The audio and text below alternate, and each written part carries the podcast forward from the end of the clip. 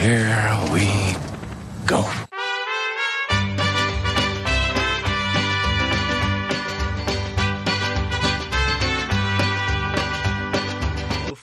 Man kan säga att, eh, två bolag. två bolag.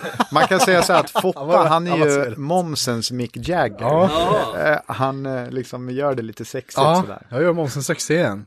Precis. Igen. Det var det ett tag och sen bara Nu är den på make moms great again. Yes! Ja, då sitter vi här, ska kicka ännu ett avsnitt podd. Idag blir det en kombo mellan Nere på Noll och Livsledan podcast. Vi ska snacka MMA möter hardcore. Yes. Eh, med oss runt bordet eh, har vi på min vänstra sida Patrik Hjulström. Mittemot Kristoffer Foppa Forsberg. Och den vanliga Nere på nollpanelen David Olsson, Robin Lindblad och jag heter Daniel Nätterdal. Eh, vi kommer släppa det här som eh, ett avsnitt fast i båda poddfidarna. Så det blir liksom korspollinering mellan lyssnarna. Så för att alla ska fatta vilka alla är, så tänker jag att vi kör en liten snabb presentationsrunda. Eh, och då kan man ju säga då vad man har för intresse av slåsskamp och eh, musik och eh, liknande. så då skickar jag bollen till dig Robin. Eh, ja, men eh, Robin som sagt, eh, sjukt peppad på både hardcore och MMA. ehm, ska vi säga. Ehm, min MMA-koppling är väl att jag har varit på de flesta galerna som UFC har hållit i Sverige. Eh, kollar mycket, har kollat Eh, mycket de senaste tio åren eh, och lyssnat på mycket hardcore och sådär. Eh, så att det är ju två, vad ska man säga, subgenrer av dels musik och sport som ändå korspollineras lite med intresse för eh, body art och hård musik och eh, vev. Så kan man säga. Så att det känns askul att göra det här idag. Eh, David heter jag. Framförallt intresserad av hardcore. Eh, inte så mycket kampsport. Jag tänker att jag är här för att lära mig. Alltså. Ja, Foppa heter jag. Det är från Livsledaren podcast tillsammans med KJ. Ja, vart fan är han? Eh, KJ kände att han inte fick bestämma så han... så han vägrade. Nej, han var, han, tyvärr, han var upptagen tyvärr idag så jag co-hostar egentligen med Patrik Hjulström idag. Eh, men ja, till vardags annars driver vi podcasten Livsledaren. Eh, min koppling till eh, musik egentligen är väl, eller hardcore-musik, är väl att jag är stort fan av Misfits främst. Vuxit upp eh, ganska musikintresserade släktingar och sådana saker. Så det har alltid varit en del av vardagen på ett sätt. Kopplingen till MMA är att jag har tränat mycket kampsport och bakgrund brasiliansk jiu-jitsu, tränat eh, väldigt många år. Just nu så tränar jag på Patrik Hjul- Hjulströms klubb eh, Örebro Fight Gym. Så det är väl i stora drag. För du hade varit i USA och stött på massa hardcore också va? Ja, precis, precis. Det är ju det. Eh, jag flyttade till USA efter gymnasiet. Började, där kom jag i kontakt med brasiliansk jiu-jitsu egentligen. Och eh, där, det finns ju en viss överlapp egentligen mellan grappling eh, och hardcore-kulturen som är både positiv och negativ kanske, men det finns mycket att prata om i alla fall eh, då Ja, väldigt många av grapplingklubbarna sagt i norra Kalifornien har ju väldigt stor koppling kanske till, eh, av ja främst kanske veganrörelsen och sådana saker, men också konspiratoriskt lagda. Och där har ju många kanske samlats, eh, John Joseph är väl känd för att ha lite kopplingar till Grappling BI Rollins också faktiskt. Och det, ja, så det kanske vi kommer in på mer, men där överlappar det här också på lite kul sätt. Spännande. Och konspiratoriskt lagd är han ju också så att... eh, Ja. Det... Ja, men det är ju alltså som vi, vi nämnde liksom eh, subkulturerna och utmarkerna av de olika eh, områdena och det lockar väl kan jag tänka mig lite samma klientel. Låt oss alltså använda slitna ordet extrema personligheter men det finns eh, en koppling känner jag rent mentalt. Eh, sist ut då, Patrik. Yes. Patrik Hjulström. Eh, min koppling till musik. Jag har varit en hardcore och metal fantast sedan eh, mina ungdomsdagar, är det än idag. Uh, uppväxt i Fagersta med den musikkulturen därifrån. Uh, och uh, faktiskt, ja nu är det ju ganska länge sedan också, spelade bas i Dead Reprise där Danne nu spelar bas. Så det var ja. Precis, så det finns en schysst koppling där. Uh, min koppling till MMA är ju att jag är en av dem då som driver Örebro Fight Gym. Det gör jag tillsammans med min sambo då, Malin Hermansson. Och uh, jag är huvudtränare där för de som tävlar i, uh, i MMA, helt enkelt. Vart ligger det?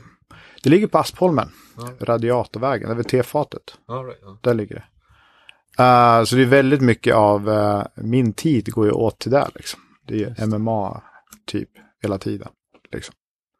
Men skitkul att vara här.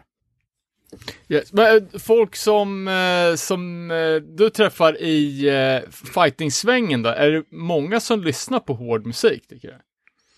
Ja, det är det.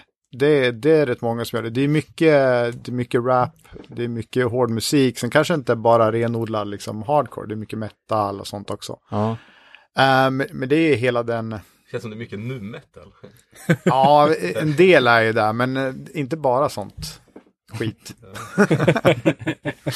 Ja men, ja men fan vad fett, för det var, det var en grej jag tänkte på när jag var, jag antar att många av dina fighters var med på den här galan som gick i Örebro för några år sedan, AK Fighting eh, Championship, eller som var typ mitt, ja vad fan var det någonstans? Det var, det var i alla fall här i stan, minns jag.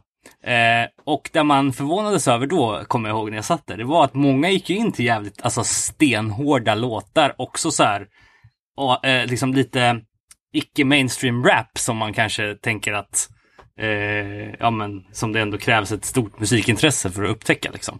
Ehm, så det, det var, och, och samtidigt också, vi har ju nyligen pratat om Alexander Hagman som på något sätt, i alla fall inom svensk hardcore, eh, verkligen personifierar det här med kopplingen mellan att vara en extremt duktig utövare av brasiliansk jiu-jitsu och eh, liksom ett jävligt framgångsrikt band. band liksom.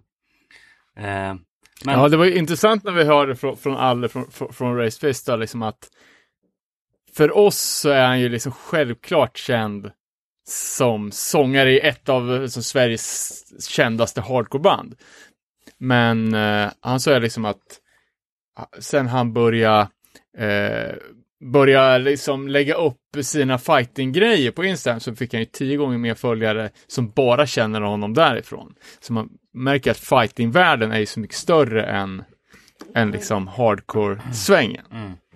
Eh, alla hade faktiskt en fighter på den galan. Eller nej, det var galan efter. Vi har gjort två stycken i Örebro. Ja. Vi har varit med och anordnat båda. okej. Och självklart en massa Örebro fighters med på båda de korten. Det var 2018, AK 2019 körde vi en annan gala. Just det, Båda okej. på Conventum. Konventum var det, just det. Yes. Just det.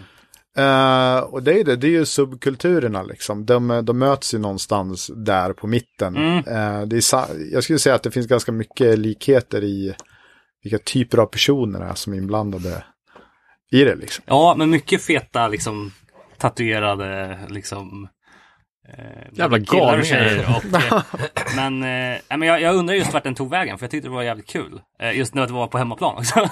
men, Ja, fan, vi, vi körde ju två, sen blev det ju covid. Ja, och sen har vi det. inte liksom eh, kommit igång för jag har haft fullt upp med att starta upp eget gym och allt Ja, det där också. Så. Men förhoppningsvis så kommer den tillbaka. ja. Gött. Eh, och liksom det startskottet till det här var ju att vi började liksom lite löst snacka om fighters som hade gått ut till olika punk och hardcore-låtar. Eh, så jag tänker att det kan ju bli någon typ av röd tråd och i den bästa av världar så kan vi också då analysera fighten utifrån valet av låt. Kanske. Eh, jag är ju totalt okunnig när det gäller MMA. Men min fördom är ju att folk som pysslar med det kanske inte är super musikintresserade. De har ett, eh, liksom, de gillar viben. Antingen, ja men det ska vara någonting hårt, någonting som matchar liksom fighting-livsstilen. Men att eh, de inte snör in på, ja men du vet, de obskyraste, kreddigaste, eh, subartisterna, utan att det är mer, ja men de kända klassiska låtar, typ Hatebreed som går hem. Um, Men är inte Men just den här grejen man går ut är väl skit. Det är väl en stor del av showen. Alltså det är en viktig del, eller vissa lägger ju mer liksom värde i det andra. De kör bara någonting. Det beror ju på vilket intresse man har liksom. Men eh, för många ligger ju ganska mycket i det där. Och vissa vill ju alltid ha samma låtar. Har man inte samma låt då går det inte att köra liksom.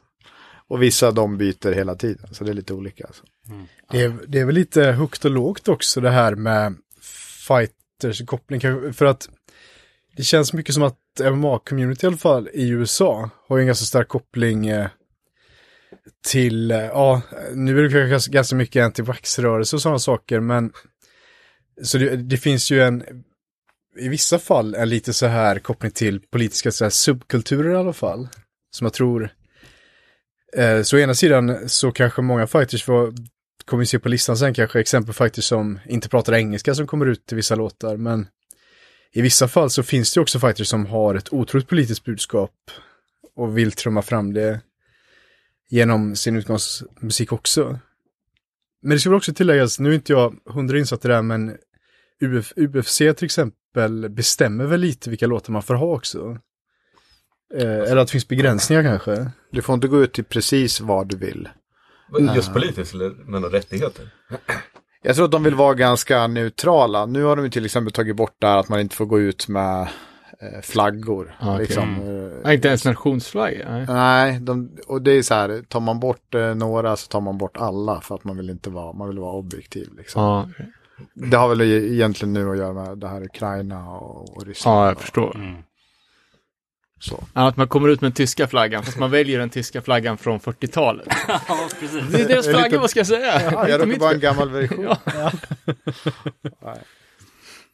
Okej, så de håller på att censurera lite. Jag blir lite besviken här. Ja, men jag vet inte, alltså. Eh, jag kommer ihåg när eh, det var någon, någon heavyweight som alltid gick ut i liksom leatherface mask och det blev liksom så jävla bra stämning om det var. Eh, Jag trodde du skulle säga dålig stämning. Men... Nej men alltså, eh, men också liksom eh, eh, alla de här politiska konflikterna som finns i de marknaderna som UFC till exempel vill ta marknadsandelar i, till exempel Kina då. Man kanske inte, om en taiwanesisk fighter går ut med någon, något statement. Liksom. Ja, jag förstår. Sådär. Eh, men musikmässigt så, eh, alltså, jag vet inte, det är ju väldigt många som går ut i hiphop och där svärs det ju ganska friskt liksom och sådär. Så det verkar inte vara något problem. Ehm, men om man pratar om, eh, i alla fall från tittarens perspektiv, så är det ju alltid gåshud vid utgången liksom. Alltså när de släcker ner och det blir liksom så här, oavsett om man är på plats eller tittar på tv. Och är det en låt som man associerar med en fighter så blir det ju extra, alltså när Chris Weidman kommer ut till I won't back down till exempel. Eller Daniel Cormier till eh, eh, No Hands eh, med han, den här jävla eh, rapparen, vad han nu heter. Ehm, men i alla fall, det blir ju liksom en jävla effekt. Ja. Så. Nej men jag kan tänka mig som fight, alltså du ska, du ska ut, du ska bokstavligt talat slåss för ditt liv.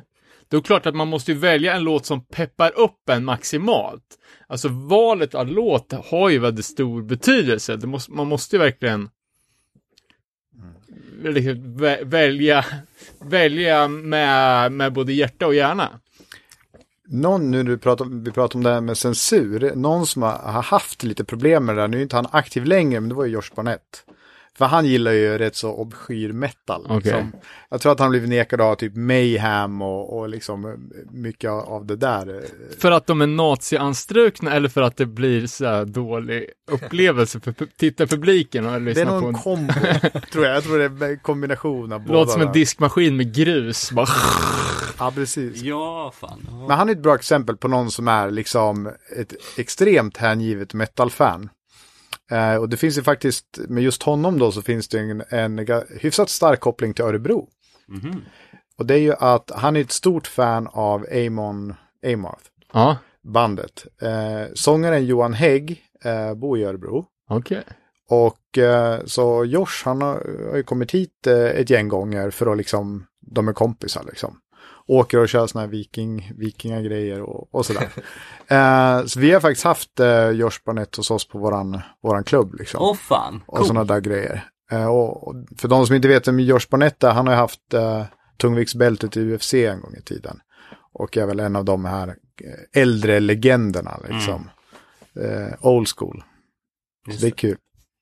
Vad mäktigt. Och Hägg också som är en sån uttalad eh, vegetarian eller vegan kanske. All right. Han är väldigt så här outspoken på Twitter i alla fall. Eh, Vem då? Johan Hägg som sjunger i Amon Amoret. Mm. Eh, Fan, vikingarna var inte veganer. Nej. men eh, det är väl, De riktiga vikingar. ja exakt. Körde de MMA? ja, precis. Eh, men ja, men alltså just eh, också.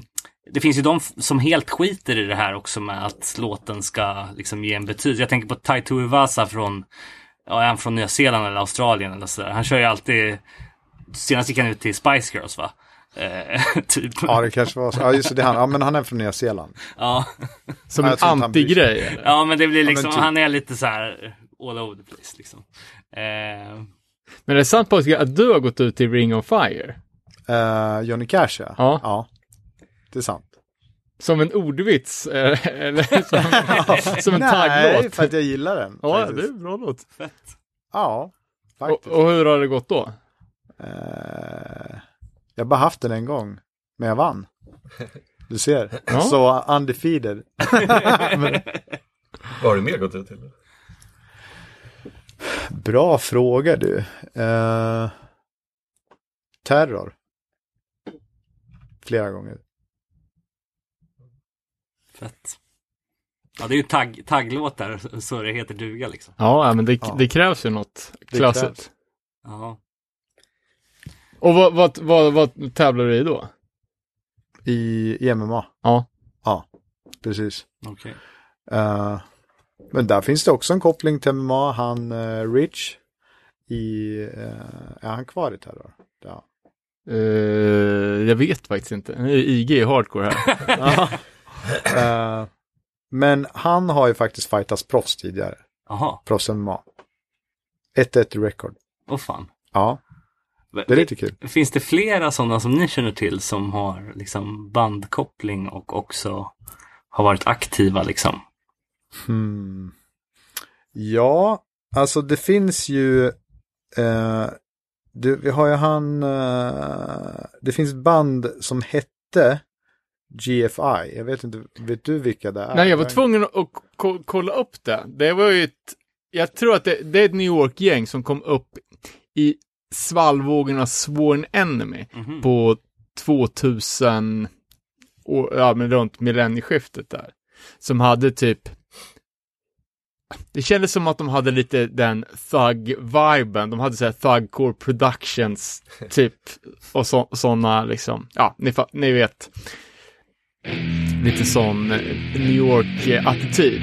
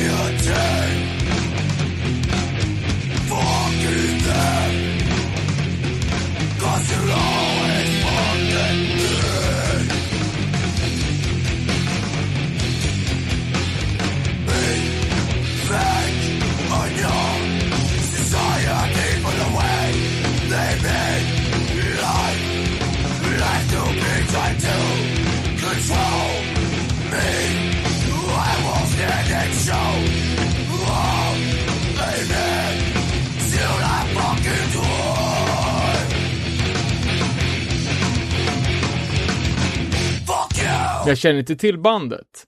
Eh, Men de hade slä- jag kollade på Disco, så de hade släppt två CDs och Mm, det var ju ett, liksom ett legit band som gav ut musik i alla fall. I varje fall kopplingen där det är att en, en av domarna i UFC, Keith Peterson, uh, Foppa vet du vem det är? Ja. Han har gaddningar på halsen. En lite äldre herre. Han var faktiskt sångare i det bandet. Ja, fan. Och han är en av dem som dömer rätt mycket i UFC om jag, om jag minns rätt. Ja, han är ju väldigt Nu- synlig så. Ja, precis.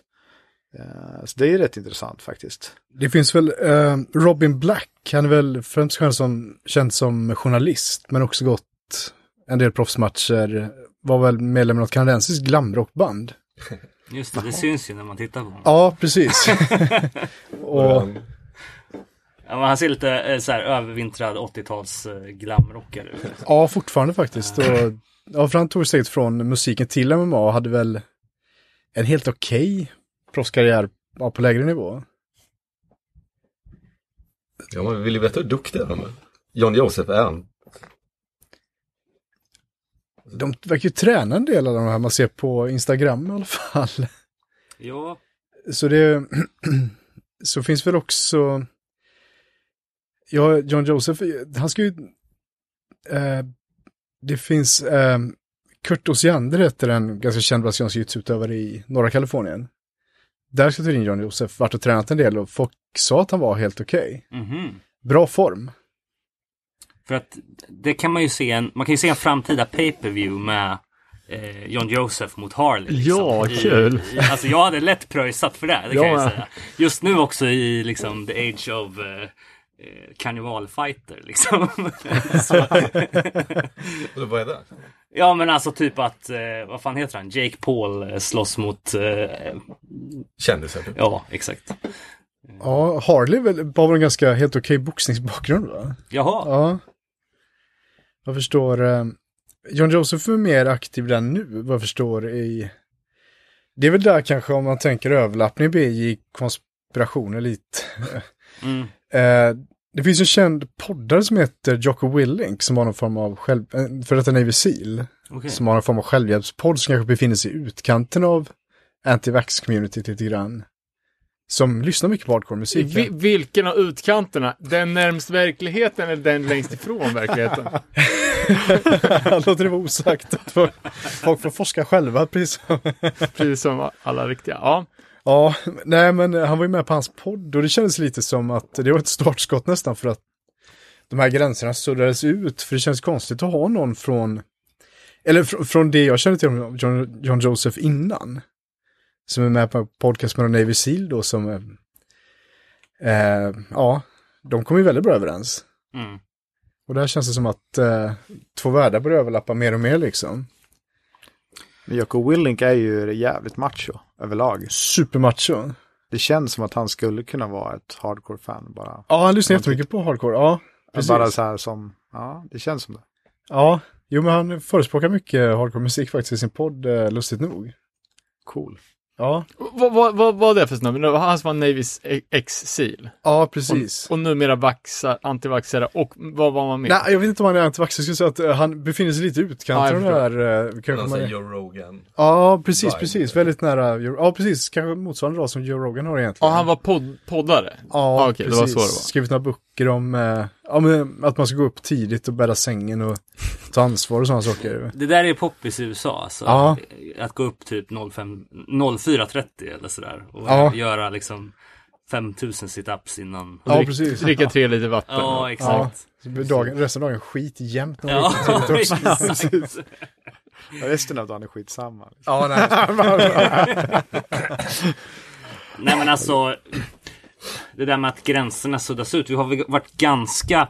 Om man, om man tänker bort alla de här övervintrade 80-tals eh, hardcore-bandsnissarna liksom med John Joseph och så. Så har vi väl varit ganska skyddade från eh, just Qanon och antivax-grejer inom hardcore liksom. Eh, I alla fall inte någon som har gått ut och, och sagt det rakt ut liksom eller promotat det i sin musik. Men däremot nu på senare tid så är det ju väldigt många band som har hamnat i hetluften med att ta någon slags eh, pro-Putin-stance liksom i samband med kriget mot Ukraina. Liksom. Både Inclination som kanske är ett av de senaste årens mest hypade band liksom gick ut och sa något jättekonstigt. Stick to your guns som är liksom turnerande eh, All-star-band. Liksom har hållit på länge som helst. Också sagt jättekonstiga grejer liksom. Ehm, och där blir det ju liksom hardcore generellt är väl mer åt vänsterkanten oftast liksom. Men här har du eh, liksom konflikten med gamla kommunistlandet Ryssland liksom och många som eh, går ut och gör sjukt ogenomtänkta uttalanden liksom om det där. Eh, och det är väl Nej, inte han den bästa. Den bästa killen, ryss. Ja, Han som har den ja, där lustiga mössan. Ja, ja du pratar om eh, Khabib. ja just det. Ja, ja, du hoppar tillbaks till MMA-spåret där. Ja, Ja, sorry. Nej men, eh, men i alla fall det jag tänkte säga var att eh, eh,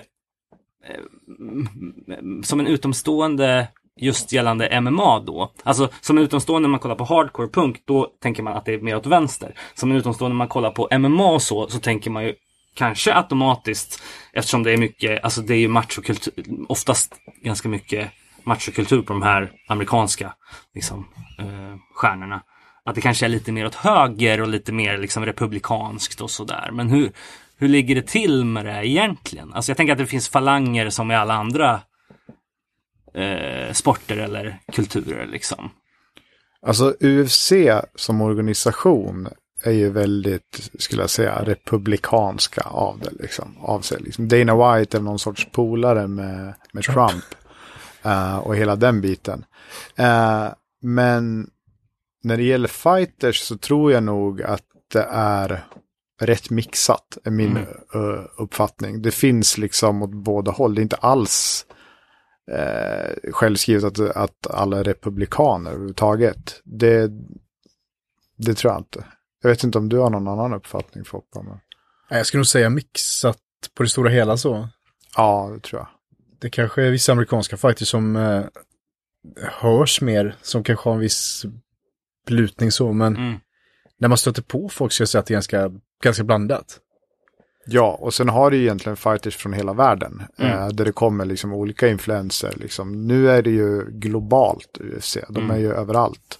De är inte bara i USA längre. De är ju i princip över hela världen. Just det. Med liksom fighters från alla delar. Mm. Eh, så det är rätt intressant. Men eh, jag tänkte på det du, du sa med, med banden som gör pro-Putin-uttalanden. Vad beror det på? Liksom? Är det att man vill sticka ut eller är det att man liksom... Nej, men det beror väl på att man någonstans har eh, genom alla år gått och haft någon slags eh, kommunistisk, anarkistisk åskådning liksom i sina texter, i, sin, i sitt budskap eller sådär. Men, men och har liksom Ryssland som default bra i alla exakt, lägen. Exakt. Ehm, och, och att det är då att ha Ryssland som default är liksom lite mildare än att ha Nordkorea eller Kina liksom på något sätt. Antar jag att de tycker. Eh, men ehm, och, och, mycket har ju också satt fokus på liksom det här med ehm, Många kanske tycker att eh, eller, man, ska inte, man ska inte slänga eh, ord i munnen på andra men just i, i fallet Inclination då som, som sa det här att ja, men, eh, de hävdade då att vi automatiskt accepterar Ukrainas ganska hö- hårda högerstyre eller sina högerkopplingar i och med Azov och sådär. Eh, att vi liksom bara accepterar det nu för att de är under attack liksom. Eh, men det där är ju att säga, det är liksom whataboutism liksom på ett sätt för att eh, man säger att eh, okej, vi, vi ska vara snällare mot Ryssland fast det är de som gör fel i det här sam- sammanhanget. Liksom. Eh, och även om det finns dåliga sidor av Ukraina, vilket det finns av alla länder, så innebär inte det att det är liksom på något sätt rättfärdigat att gå in under liksom, Nej, verkligen inte. så, så det handlar nog mer om det tror jag, men eh, ja, det är väl i alla fall, jag vet inte vad, vad du säger i många år av hardcorens tjänst, men det är ju ändå en viss eh, eh, silkesvante mot Ryssland ibland kan man känna. Ja, kanske. Ja, jo, ja. Det kan det ju vara. Det var så jävla länge sedan som, som Ryssland var ett socialistiskt land, så det känns ju som att de är sin egen entitet nu. Mm. Eh, men jag, jag såg ju, jag fick ju den inclination-grejen skickad till mig där. Och jag fattade inte riktigt vad, vad det var som var den stora kontroversen, för jag hörde ju att det blev ju en shit show. Det uttalandet. Jag förstod liksom inte, för jag var också i tron att eh, Ukraina var ett hö högerstyre. Eh, och det är precis det narrativet som, som ryssarna har, har spunnit vidare på, att de säger bara, ja men du vet, Ukraina styrs av nazister. Eh, och det fattar man att de inte gjorde. Men jag, jag hade för mig att det, att det var någon typ av ganska högerlutning, typ alltså som de har i Polen. Mm, Eller mm. Belarus eller Ja, men- liknande. och- Men, och sen att, att han liksom börjar med att säga bara Ukraine is a shit country, that guy's a Jew. Och det bara slängde ut. Ja, så här, alltså det det var väldigt, ja, det var väldigt respektlöst. bara så här, du vet. Avfärda någons land som ett shit country bara för att det inte var USA. Nej, Så jag precis. tänkte att det var kanske var det som, som folk lackar på. Eller för att han liksom ja, men, måla upp Zelensky som ja, men, bara här, stämpla honom som en jude. Fast han kanske har andra kvaliteter också. Ja, ja, exakt. Men vad jag förstod på det så var det ju att, att han hade gått i Putinfällan och eh, liksom trodde att Ukraina faktiskt styrdes av vad han jämförde ju dem med, med Qanon. Typ. Ja, ja men precis. Han har anammat ett narrativ och det är så synd då på oss. Alltså, jag vet, jag hade ju deras senaste platta på min topplista. Ja, det är ett svinbra band. 2019 års bästa släpp tror jag. Men det känns, ja, jag vet inte, lite av ett klavertramp kanske, men jag vet Ja. inte om det var... precis, det var Man inte ut med något. Tog tillbaka det. Jo, lite. precis. Eh, och de är ju inte liksom lika stora som till exempel Stitcher Guns då som fick, alltså jag tror de hade, de hade börjat, de hade spelat ett datum på sin typ 15 datums Europaturné. Liksom när de gick, när han gick ut och sa det här i någon, det var någon Twitter-konversation liksom som sångaren skrev det här. Och så fick de typ direkt fem datum avbokade där liksom det var liksom stora grejer, typ Hellfest och sådär liksom. Ehm, Ja. En liten pudel på sin plats. Ja, kanske. exakt. Ja, nej, om, man, om man ska snacka högerspöken och så, så det är ju en av de största liksom, eh, ja, mest utskällda personerna ur, eh, ur punksvängen är ju då den andra, eller ja, Misfits-sångaren Michael Graves, som kom ut som en Proud Boy eh, för några år sedan liksom. Hoppsan. Eh, och man har ju sett eh, på, på den här listan av, eh, av folk som har valt punklåtar så är det jäkligt många som kommer ut till Misfits. Foppa ditt förband Misfits. Vi har gjort massa Misfits-specialer, dyrka Misfits. Han hade väl något eh, internetprojekt också va, som skulle vara någon slags portal för, eh, innan Proud Boys har inte någon form av högerinformation va? Okej. Graves. Ja, precis. Som eh, det gick i konkurs nästan omedelbart i alla fall. De skramlade upp en massa pengar. Och det blev ingenting av det hela. Och sen, jag tror att han började tigga pengar, skulle sälja gammal utrustning och sådana saker. Ja, Tyvärr, ja. han hade ju en fundraiser också för att hans, hans eh, gear hade blivit snott på någon spelning. Ja, Men det kanske var ett hittepå då för att få in lite cash. ja precis. Det, var, det ryktades som att det var för att han eh, behövde kompensera för eh, det här misslyckade Go, projektet. GoFundMe. Ja, han, han, eh, han var väl tyvärr inte så stort namn som man trodde heller kanske. Att, eh, han tänkte väl att det skulle bli någon stor grej det här. Ja, nej, vet du vad? Och även om han var känd av många så var han ju inte uppskattad av så många. Han hade ju liksom inte hela Misfits-communityt i ryggen. Nej, och det var väl Misfits han var känd för egentligen. Och det är ju när hälften av fansen inte ens tycker om honom så är det ju svårt. Ehm, jag tänkte på en annan som har gått, eh, gått lite åt höger ut är ju eh, Rick Talife, eh, hardcore-legend ska man väl säga. Men där kommer jag ihåg just det där med att eh, ska man eh, ja, men ska man sponsra, eh, liksom, jag vet att han hade någon slags yard sale någon gång och så var det någon som åkte förbi och bara så här, han har så jävla mycket bra skivor och merch i den här yard salen men jag vet inte fan om jag vill gå dit och sponsra ännu en liksom eh, dålig release eller sådär. Eh, men, men han har ju också gått liksom hela vägen högerut så att säga. Ja, han fick ju någon psykos och startade upp ett White Power-band och Uff, ja. ja, totalt. Men, men det har väl dykt upp också i, i UFC-sammanhang någon, någon coach som hade typ en svastika-tatuering eller sånt där. Såg jag några krigsrubriker om. eh, Precis. Men- ja, och någon, någon domare som hade någon Proud Boys-grej på armen. Ja. Så fanns väl det här märket, så, eh, det måste vara 15 år sedan kanske, Holzerreich eller något sånt som hade eh, i princip nazistsymboler bara att de hade skalat av dem lite som visade sig ha någon koppling till vit maktgrupper i USA. Mm. Jag tror att de lyckades sponsra några på en UFC-gala. Och sen, eh, ja, de drog in det efteråt. Just det. Ja, nej men så det, det har väl överlappat ibland så. men just den biten när det har varit, vi ser att det har varit fighters med liksom den typen av tatueringar, de åker ju ut Ja, de gör ju det. rätt Ja. fort och det gör de även på alltså mindre mindre galor än UFC liksom. Det blir direkt liksom, nej Mm. det här funkar inte, tack och hej liksom. Ja, men precis. Så det är man rätt så, rätt så liksom hård Mm. med, vad jag vet. Ja, ja, det verkar inte finnas jättemycket tålamod med sånt. Eller de löser det ganska bra.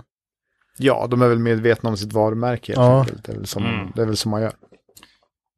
Ja, men och, det är väl också därför de har gått ifrån att liksom ha Condom Depot på tröjorna till att ha Reebok liksom. Ja, just precis. Det var ju ändå lite, då kunde man ju välja profil på ett annat sätt och de hade sina stora sponsorer liksom. Nu är det ju mer eh, streamline direkt. Ja, Det är exakt. liksom, då kunde det vara precis vad som liksom. Men det är lite kul med just eh, med tanke på kroppskonst och så här. Eh, är det vad heter den, KSW, den här polska eh, fightligan. Där Ja. de liksom på invägningen för, för den kvällen då så har de målat liksom någon företagslogga på bröstet liksom. så att de betalar liksom för att du ska måla det på bröstet.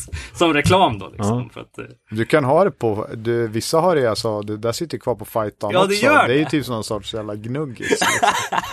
Så de bara köper, bara köper det- din rygg liksom.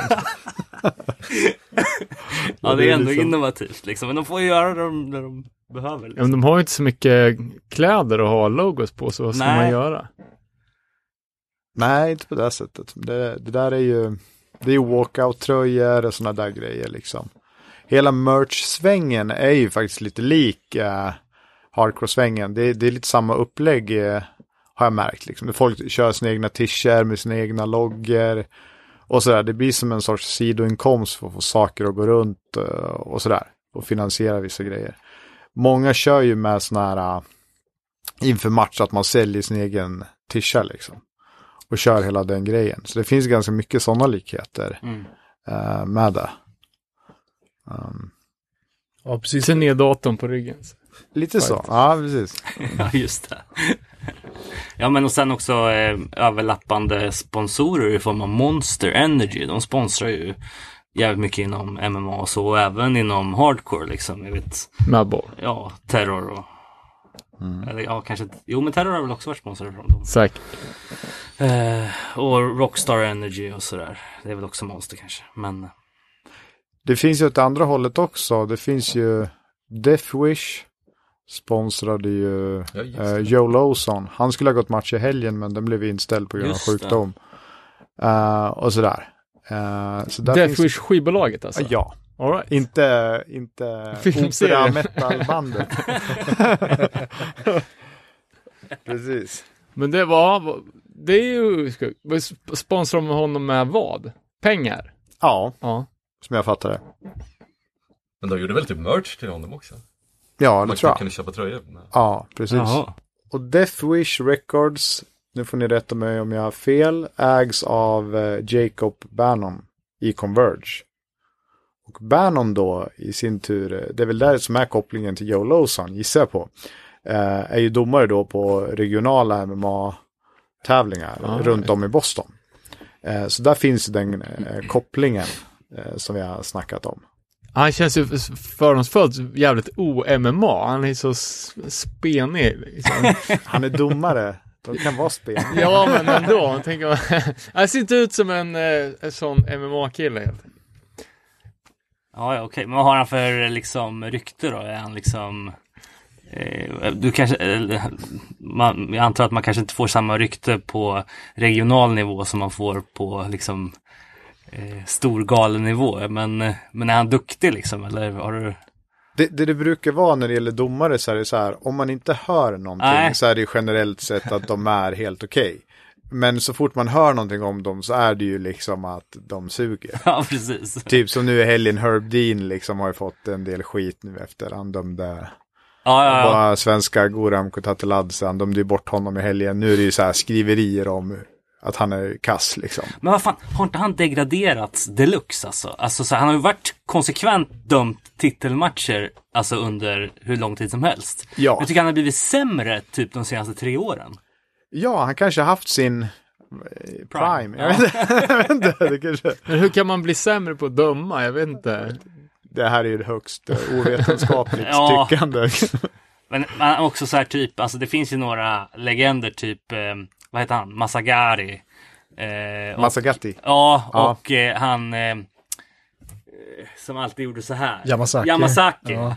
Som var liksom, ja men lät det alltid gå för länge. Eh, gjorde liksom ingenting åt eye-pokes. Eh, alltså så här. Precis. En kul anekdot, jag fick mitt blåbälte i BI från Yamasaki. Okej. Den är lite otippad. Ja. En lång väg och... Ja, den var lite oväntad. Det var Ja. Yamasaki. Jag hade väl en kl- BI, koppling till BI-klubb i Göteborg. Den finns ju fortfarande i och för sig va? Men också Precis. Örebro fanns för jättelänge sedan va? Ja, väldigt Okej. länge sedan. Ja, det är ju också väldigt många veganer vet jag, Yamasaki i Göteborg, att det var en sån grej bland många av de här som körde seriöst där. Ja, men det, det kommer jag också ihåg faktiskt. Var det. Det snackar egentligen om att förut så var det ganska vanligt att man hörde till team. Alltså det är inte bara en klubb utan flera klubbar i, i ett team liksom. Okej. På det här sättet.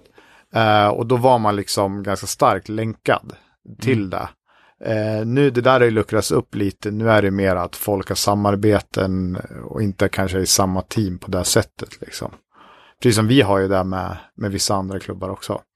Eh, men vi är ju inte liksom med i ett sånt team på det här sättet. Men hur funkar det? Blir man inte matchad med sina kompisar då eller? Det kan man inte bestämma själv kanske. Alltså det där eh, händer ju eh, titt som tätt. Jag vet att vi har ju eh, en kille som heter Addis som jag tränar. Eh, jag har coachat eh, för länge sedan en kille som heter Alex. Han kör i Västerås nu. De har mötts två gånger. Jag känner båda skitbra. De har tränat, tränat ihop. De tränade ihop en vecka innan de slogs. Shit. Typ, och sådär. Eh, vi hade samma eh, proffsmatch två veckor senare, så den killen som våran kille mötte och tränade med oss liksom. Det är så här, det är sport. Det, Mm. det är en bra grej att visa kidsen också som tror att det handlar om slagsmål. Liksom. Ja. det är Mm. så här, där och då, då vill man eh, spöa upp varandra, sen är det bra liksom. Ja, just det. Sådär. Så Ja, ja men det har jag också hört liksom att eh, koppling mot skateboard, att det är den, den attityden liksom inom fighting, att man fortfarande är kompisar, även fast man tävlar mot varandra. Liksom. Ja, ja. Vi har exempel nu hos oss. Vi har eh, min sambo Malin mötte en tjej som heter Cornelia i proffs för typ något år sedan. Eh, och sådär, ganska het match. Det var mycket skriverier runt där och, och mycket hype. Eh, hon är här och tränar hos oss en månad nu liksom. Mm. Så det är så här, kan man hj- hjälpa varandra så gör man det. Så jag gillar den mentaliteten. Ja. Liksom. Men om man pratar lite om, alltså veganism är ju någonting som väldigt starkt inom hardcore punk och så. Eh, och även, vi har ju vissa fighters som hårt går ut och promotar det. Eh, till exempel då McDanzig som många kanske känner från tuff, tidig tuff säsong. Eh, och också var väldigt outspoken i den säsongen kring liksom eh, etiska val gällande kosten och sådär. Eh, men hur, eh, och sen är det också någon Gracie medlem som slåss i Bellator som också kör på det lite vegetariska hållet. Eh, Det finns väl bröderna, bröderna Diaz också? ja, just det. Är de? Ja, precis. Ja, precis. De har varit, för, jag tror nog att de är det fortfarande också. Just det. Ja. Och My- mycket Jake gräs. Ja, mycket gräs. Även eh, från samma grupp, Jake Shields också är väl eh, livslång vegan tror jag. Just det. Sen är det ju lite, det handlar om, eh, det finns några olika kategorier tror jag, de som är väldigt liksom pratar om det väldigt mycket och gör det liksom för att de vill promota det. Sen har du de som, som är av etiska skäl men kanske inte vill att det är det de vill liksom bli kända för eller vad man säger. Och sen har du de som gör det för att det gynnar eh, idrotten. Mm. Alltså det börjar gå mer och mer att det är, ja men alltså det är inte så jävla bra att äta bara en massa kött hela tiden. Folk börjar fatta det här mer, mer och mer med den grejen. Eh, min sambo tävlar ju liksom aktivt i MMA, hon har varit vegetarian, vad kan det vara? Det är nog runt tio år, något sånt där. Och, och sådär. Mm. Eh, Hon kanske inte pratar om det på det här sättet, men det finns en väldigt stark koppling till både etiska och prestationsskäl. Mm, eh, liksom. Men vart det inte den här dokumentären som kom för något år sedan väldigt... Ja, Game Changers. Precis. Som också väl är upphovsmannen är väl gammal UFC-fighter va? Kanske nej, jag kommer inte ihåg. Jag har fan inte sett den ens. Nej, Jag vet bara att den finns. Ja, Jo men det stämmer ja. jag har för mig det i alla fall, men jag kommer inte ihåg vad han heter nu bara för det här. Han, eh, han var väl också och debattera hos eh, Joe Rogan va? Ja, just det, med någon galen köttskalle. Ja, förlåt. Ja, James Wilkes, han var också med Wilkes, i The Ultimate Fighter. ja just, Just det, Ja. han ja. Ja. Det är ju intressant. Och jag, jag kommer ihåg att typ i samband med att den här kom, då var det väldigt, eller jag tyckte man läste lite då och då i alla fall på MMA-sajter att så här, yeah I'm going plant-based for this camp, liksom så här, I feel rejuvenated, och bla bla bla, liksom folk, folk liksom börjar, och det är ju svinbra liksom, alltså det blir, ehm, det blir eh, en effekt av det liksom. Ja men det får nog viss påverkan när folk är, eller om folk är öppna med det. Bröderna, Ja. ja. för Bröderna Diaz kan man ju, de är ju inte lika öppna med det på det sättet. Eller de är, ja, de är svåra, de är inte jättebra på att kommunicera kanske även om de har bra tankar ibland. Inte superbra. Är det språkförbistring eller? Nej, de är bara, Kognitivt kanske. ja, de är, jag vet inte vad de är, de är bara, de bara är. Ja, de är speciella. De är äkta på så vis att eh, de, eh, de tjatar inte om saker utan gör bara sin grej och tycker att den är självklar hela tiden. Ja, är det från Stockton de är eller? Yes. Ja, Jag har för mig att vi har pratat om eh, det här i något annat sammanhang när vi nämnde något hardcore-band. Eh, Vart ligger det då? Kalifornien. Okej. väl. ja, någon, ja. precis norra Kalifornien vid Ja. eh, mitt mellan Oakland och Sacramento typ. Just det. Stockton, ja.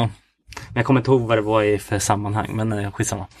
Just det, det var det jag skulle komma till. Eh, Mac Danzig, han har ju även eh, lite, lite musikkoppling då i och med att han han har regisserat musikvideos åt hiphopartister. Jag har för mig att han har sagt i någon intervju att han lyssnar på hardcore och punk, liksom att det var det som fick in honom på det spåret. Eh, och det, det är ju intressant också att på något sätt så många som håller på med eh, hardcore tränar ju MMA och många som tränar MMA gillar hardcore liksom. Det är intressant. Eh, en som jag läste på eh, våran liksom hardcorens eh, MMA junkie eller MMAfighting.com är ju No Echo.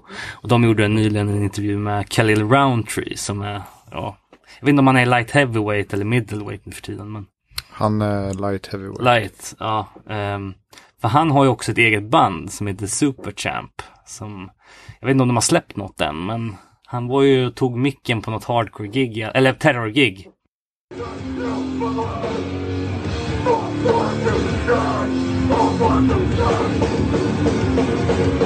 Fick vi lite spridning det klippet va? Typ. Ja, Jag, jag, exakt, jag det tror blev lite det. Jag, viralt. jag har sett det där. Eh, men han sjunger ju i det andra bandet, så han har ju en pipa liksom. Han är Ja. jävligt, eh, eh, jävligt cool fighter också. Liksom. sa s- Superchamp? Superchamp. Superchamp, inte Supertramp. Nej, precis. Superchamp. Men jag tänker om man rundar tillbaks lite till Mac Danzig. Ehm, och han kommer ju, ja förutom namnet Danzig då. Så, men vad- heter han Mac i förnamn? ja, eller? precis. Är, är det inte taget? Nej, det- nej, För det låter så jävla hittepå. Jag ser, jag ser mig framför dig wrestlingkaraktären som är både horrorpunk och skotsk. Ja, nej, men så det är, jag tror efternamnet är äkta också. Det har ju musikkopplingar. För jag tänker, eh, bara, det är väl en sån fråga jag vill slänga ut egentligen, men han kommer ju in till Misfits ofta när han fightas. Fattas bara annat. Ja, vad skulle det annars vara? Jag tänker låten Astro Zombies. Mm. Om, eh, det tror jag nästan är en av de bättre ingångslåtarna. Man ska, jag minns ju alltid blev väldigt taggad när han körde. Den är ju så jävla glad dock. Ja, Känns inte som att man man får ju energi. slå ihjäl någon på den. Nej, men... Men som sagt, en bra låt. Men den här andra Danzig då, det var ju kanske hardcore punkvärldens kändaste slagsmål när Danzig rök ihop med no- en snubbe från Northside Kings. Det gick sådär va? Vem vann?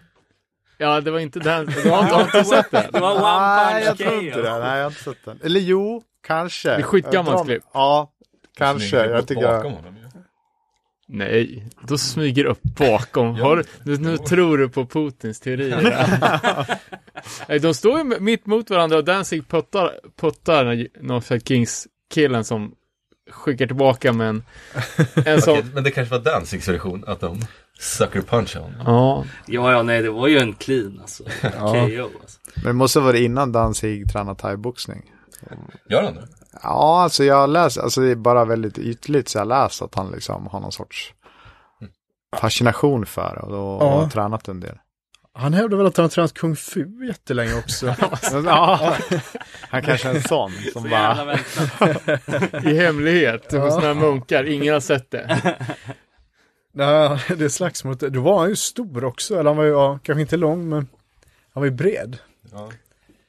Ja, men det var ju den där Northside Kings-killen också.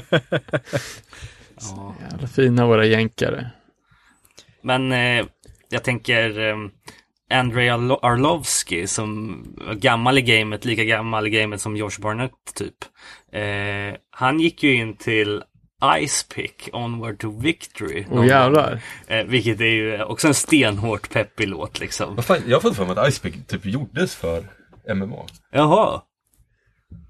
Icepick, det var ju alltså Danny Diablo och eh, Jamie Jastas. Ja men, ja, vad fan ska jag säga? Mega macho fighting band. Ja, exakt. Så, jag vet inte om Ice-T var permanent medlem eller om han bara fita, men det var ju riktigt bra fight music alltså. Ja, de släppte ju en eh, platta. Violent Epiphany tror jag. Just det. Nå- På Stillborn 2006. Eh, ja, riktigt bra alltså. Har du den fysiskt eller? Ja, för fan. Ja, men Jasta, har han någon koppling till MMA? För det känns som att eh, han på något sätt kommer in på olika liksom, eh, alltså han kommer in i det ofta tycker jag. För att eh, du har ju Matt Brown, Fighters UFC, hans nickname är ju Immortal. Om jag minns rätt så har väl, då, så har väl Hatebreed gjort en låt som heter Immortal, som är typ ja så här riktad eller tillägnad honom. För att de, har, de är ju homies liksom. All right. Eh, så att det finns lite olika kopplingar där. Han har ju den här Jamie Jasta show.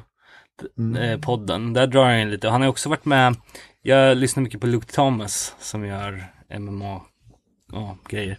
Han har ju haft med honom på sin show i Sirius XM när han var där Okej. också. Och han har ringt in och sådär.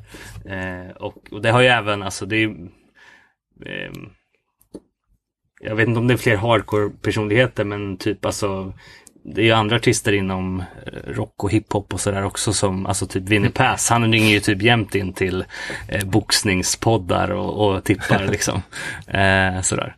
Men, eh, nej, men han, han verkar vara, eh, Jasta har ju kommit upp några, några gånger vill jag inbilla mig, eller så är det bara mitt eget Twitterflöde, men, men ehm, UFC har ju börjat slänga upp tweets mitt under galerna på tv-skärmarna så här från lite olika folk. Jag har för mig att han har varit med där någon gång och typ så här skrivit någonting som de gör. Jag vet i alla fall att Travis Barker har varit med några gånger.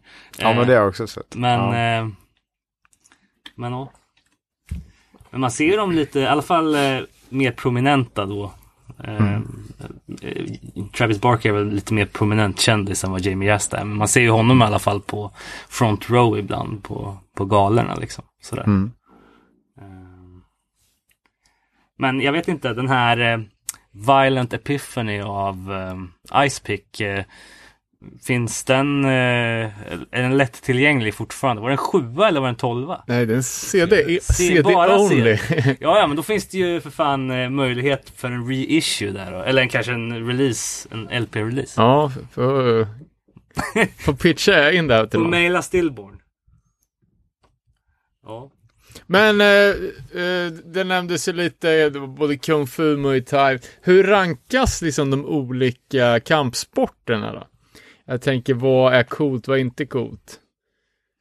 Tai Chi är det credit. Tänker du vad som är effektivt i MMA? Nej, ska- men eh, jag, jag tänker att någonting måste ju anses som det mest prominenta liksom. Alltså om du ska ha en bas i en kampsport och gå Ja, men nu över- tänker jag bara på vad som är vad som är coolt. coolt och credit och, och pyssla med. Nej, credit, alltså inte vad som är bra. Är det inte, jag vet inte, är det samma sak? Eller? Nej, Nej, det måste ju inte vara det det egentligen. måste ju inte vara det. MMA är väl ganska kreddigt generellt. Jag är generellt som... Det beror lite på hur man ser. Nu för tiden, alltså den nya generationen som kommer upp i sporten, de kommer ju inte från typ en viss sport. De Nej. börjar med MMA när de typ Ja. är, inte vet jag, sju bast. Och sen när de är 20 så de hållit på i 13 Gammalt. år och jävla maskiner liksom. Ja. Eh, det är så, det är den nya generationen som kommer upp nu. Det är inte det här old school där man kanske har brottats lite och så går man över och lär sig lite grann av det andra utan det är en egen sport, en egen stil. eh, så det jag vet inte vad som är mest credit, men alltså nu för tiden, det är jävligt inne med de här uh, brottarna från Dagestan nu, Okej, eh, är det ju. De är liksom, kör ju över alla liksom. vad fan. Ja. Det är Ja. credit. Jävligt All credit. right. Ja, nej, men jag tänker så här, vet, så här old school boxning. Att det känns som något så fruktansvärt New York över det hela. Och liksom, de Chorus of Disapproval hade ju någon boxningssjua och men det känns som att folk, lite mer old school folk håller på med boxning. Han Gavin Van Vlack från Burn och Side by Side och alla de här banden. Han var också boxningstränare tror jag. Att det känns som att eh, Men det han, är, är inte det, men du vet, ursporten liksom. Alltså det kanske är vanlig jävla brottning. två gre- grejer kopplat till det. Han Gavin du nämnde nu, han kommenterar ju en MMA-gala också. Right. På Manhattan. Ja, Friday Night Fights eller något Åh, sånt där. fan. Ja, så det finns så här, allt så här små kopplingar sådär. Jaha. Eh, precis som du säger, det är nog jävligt New York med boxning liksom. ja du har ju. Craig Setari från Psychovirol. Han, han var ju faktiskt en le- legit boxare. Och eh, han tränade ju på Gleasons gym. Och det är ett legendariskt gym liksom. Alla egentligen stora boxningsstjärnor har väl någon gång glidit igenom det gymmet och Okej. tränat där. Det är ju superkänt boxningsgym. Men känns det mer naturligt, jag vet inte om man har den här hardcore-kopplingen från början, att syssla med någon form av lite mer, jag vet inte, men grimy jordnära kampsport som boxning eller ja, kanske gammaldags brottning men främst boxning Ja, jämfört med eh, någon kampsport man har dräkt och sådana saker. ja, men eller hur. Ja, nej, men eh, det kanske är en generationsfråga också, lite som du var inne på att, Mm. att nu kör man MMA för att det är liksom mer allround och det är mer kanske kommersiellt gångbart än att försöka bli liksom världens bästa i kendo. Om du ändå ska lägga in tiden liksom, så det finns ju inget mer eh, nära verkligheten än, än det. Nej. Alltså en MMA liksom. Eh, ska inte dissa boxning liksom, men om du tar när typ eh, Conor McGregor möter Mayweather. Det, det skit, jättemycket trash talk, massa skitsnack bara. Men när McGregor så är en grej som faktiskt Mayweather stördes lite på, vilket han har rätt i. Han frågar honom så här, hur känns det att träna hela ditt liv i den här sporten? Men du kan få stryk av någon som har tränat mindre än ett år MMA. Är det så? Ja men vadå, det räcker att han eh, brottar ner honom och stryper ut honom, vad ska han göra? Ja, fan. Sen är det inte säkert att det, det funkar så i, i praktiken, om man ska, Nej. men det är ändå så här, det ligger någonting i det. Ja, han hotar väl med att göra det inom, på någon presskonferens va? Ja, det var något sådär. Men har, har, har de kört match eller? Ja, de möts i boxning då. Ja, de måste i boxning? Intressant. För att annars så skulle McGregor vinna. Ja. Han skulle döda honom. Han skulle Ah, Okej, döda honom. ja jag vet inte hur det här funkar. Men, ja, men det var ju det som var så patetiskt också när man följde de där presskonferenserna inför den här matchen. Bara såhär bara I will kick you eller något sånt där sa ju McGregor. Då kommer det bli bortdömt så här fort. Jag sa det bara, men det här är ju inte en riktig fight. Det här är ju en be begränsad match med bara liksom en massa regler. Du vet så här, på försökte spä på det där liksom. Men eh, jag skulle säga så här, MMA är det nya boxning. Både på den typen av personer som börjar träna, eh, mentaliteten lite bland de som tävlar börjar, är mer och mer lik också. Och eh, eh, det är ju mycket, boxningen har ju fått lida lite på grund av att MMA har kommit mer i rampljuset. Ja, det kan jag tänka. Ehm, den får ju stå tillbaka lite tror jag. Och det är också, det, det finns en annan viktig sak i det här som är likhet med, med hardcore också, men som är väldigt stark i MMA. Det är hela DIY-kulturen. Det är den enda, skulle jag säga, kulturen som jag stött på som eh, är lika stark liksom som i, i hardcore-kulturen. Det är jättemånga eldsjälar som gör typ allt jobb utan stöd utifrån som bara köttar. Och det är allt från liksom de som arrangerar galor till folk som coachar till fighters själva. Allting det där, det är jävligt likt liksom och det är rätt fascinerande. Och det är kanske därför också det finns en koppling med att folk lyssnar på musiken. Mm. liksom. Men, men hur, hur, hur ser det ut liksom på demoscenen? Alltså backyard fighting. För nu- man ser ju liksom en MMA-gala, vi var ju och kollade på någon invägning, det var ju större jippo än alltså den värsta festivalen jag Ja varit på. just det, det var... Bara det liksom. Så man ser ju bara det som är så här super upphypat liksom, men hur Då ser var det ju ut? också Dan Hardy där ju. Vi, hade, vi var ju på väg att springa fram och ta micken. Det var ju invägning och så var det frågestund liksom som de hade. Just det. Visst har han en blood for blood tatuering? Ja, vi satt ju och hetsade varandra om att vi skulle Han har springa två. fram. Två? Åh jävlar. De har till och med ett, eh, de har ju någon sorts, eh, han har ju en tisha där de har mixat loggorna. Den Hardys logga med Blood for Blood-loggan. Eh, och han är ju väldigt mycket liksom punk, eh, hardcore, det har han ju alltid varit. Och den har tuppkam ett tag. jo, det har han väl haft hela tiden. Eh, Dan Hardy då, han har ju typ, han har gått om bältet i vältevikt för ganska många år sedan. Han är pensionerad nu. Men han är ju expert, expert eh, komment, inte kommentator, men han är ju sån här som gör så pre-show grejer Okej. och sådär. Mm.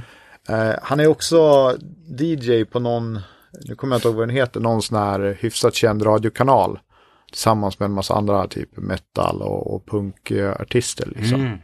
Så han snackar ju mycket, det, det finns en del artiklar vet jag ute om just den här kopplingen, hans liksom syn på det här mellan punk hardcore och, och MMA liksom. Just det. Han har väl spelat in en version av England belongs to me va? Med Coxbearer också va? Mm. Han gick alltid Ja. ut till, till dem. vet jag. Han har spelat in. Ja, den finns på Spotify. Uh, för han gjorde Okej. ett, ja, inför titelmatch mot George St. Pierre. Så eh, valde han att eh, sjunga faktiskt eh, själv. Det är så jävla hårt Ja. alltså. Så Är ja, det det finns bra eller? så ja, helt okej. Sju av tio. Nej, Ja, men fan, det måste vi, det var ju en bra liten playlist med grejer att kolla upp Ja. efter.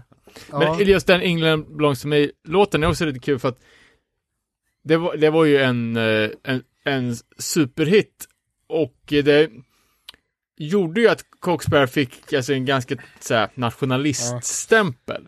Men hela den låten var ju ett beställningsjobb som någon polare till dem hade ljugit ihop. Coxbear var ju ett band sedan länge, de har ju spelat sedan 72.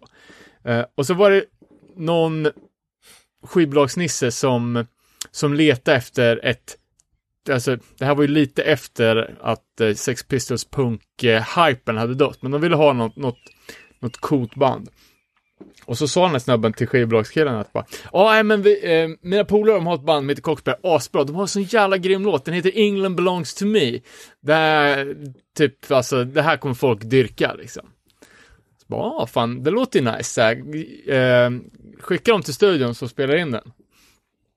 Eh, och de hade ju ingen sån låt.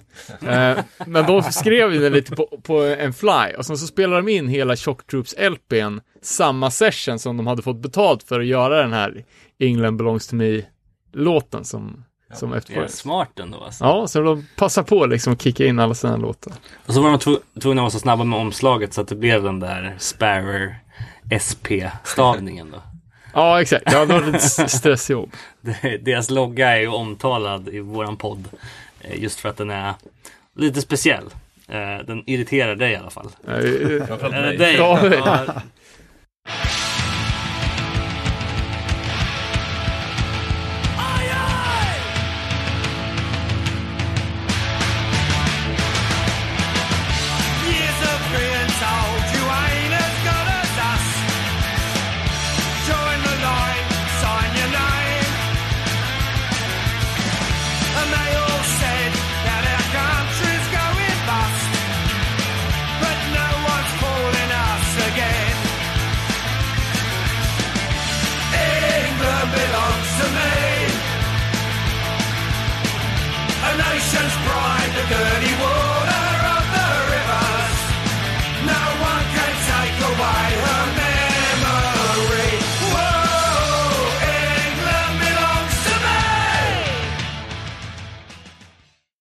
Danne hade, jag vill koppla tillbaka till den frågan du hade. Just jag det, demo, Demoscenen i, i MMA-Sverige, det finns ju faktiskt. eller världen. Eller världen till och med. Ja, precis. Alltså, om vi, om vi tar Sverige först så kan man säga att det finns ju någonting man kallar för MMA-ligan i Sverige. Okej. Som är, jä- den är, alltså den är både underground men det börjar komma upp sig lite. Det är typ så här förra året man började streama det. Innan så var det bara massa lökiga mobilfilmer. Där folk då som är, liksom gör sina första matcher.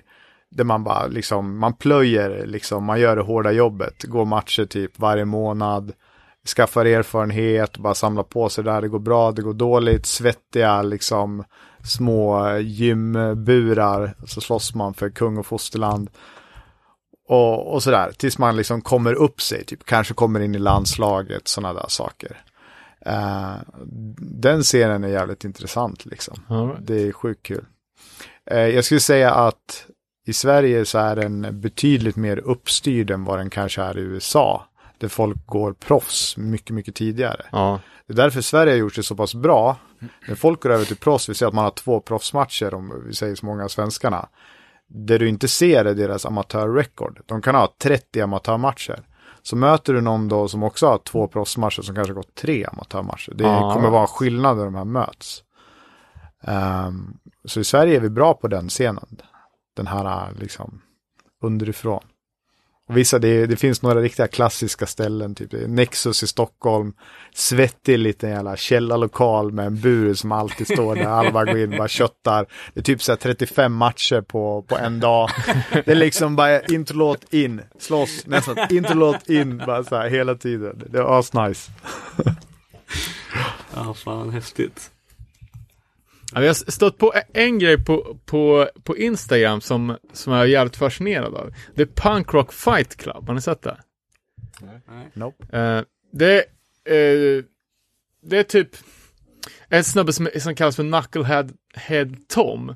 Som är, ja men såhär, tuppkampspunkare, eh, fighter, skateboardåkare och, sa jag punkare? Det är han också. Och har startat ett gäng för, ja, det, ser, det, det mestadels såhär Vatos Lockos punksnubbar. Mhm.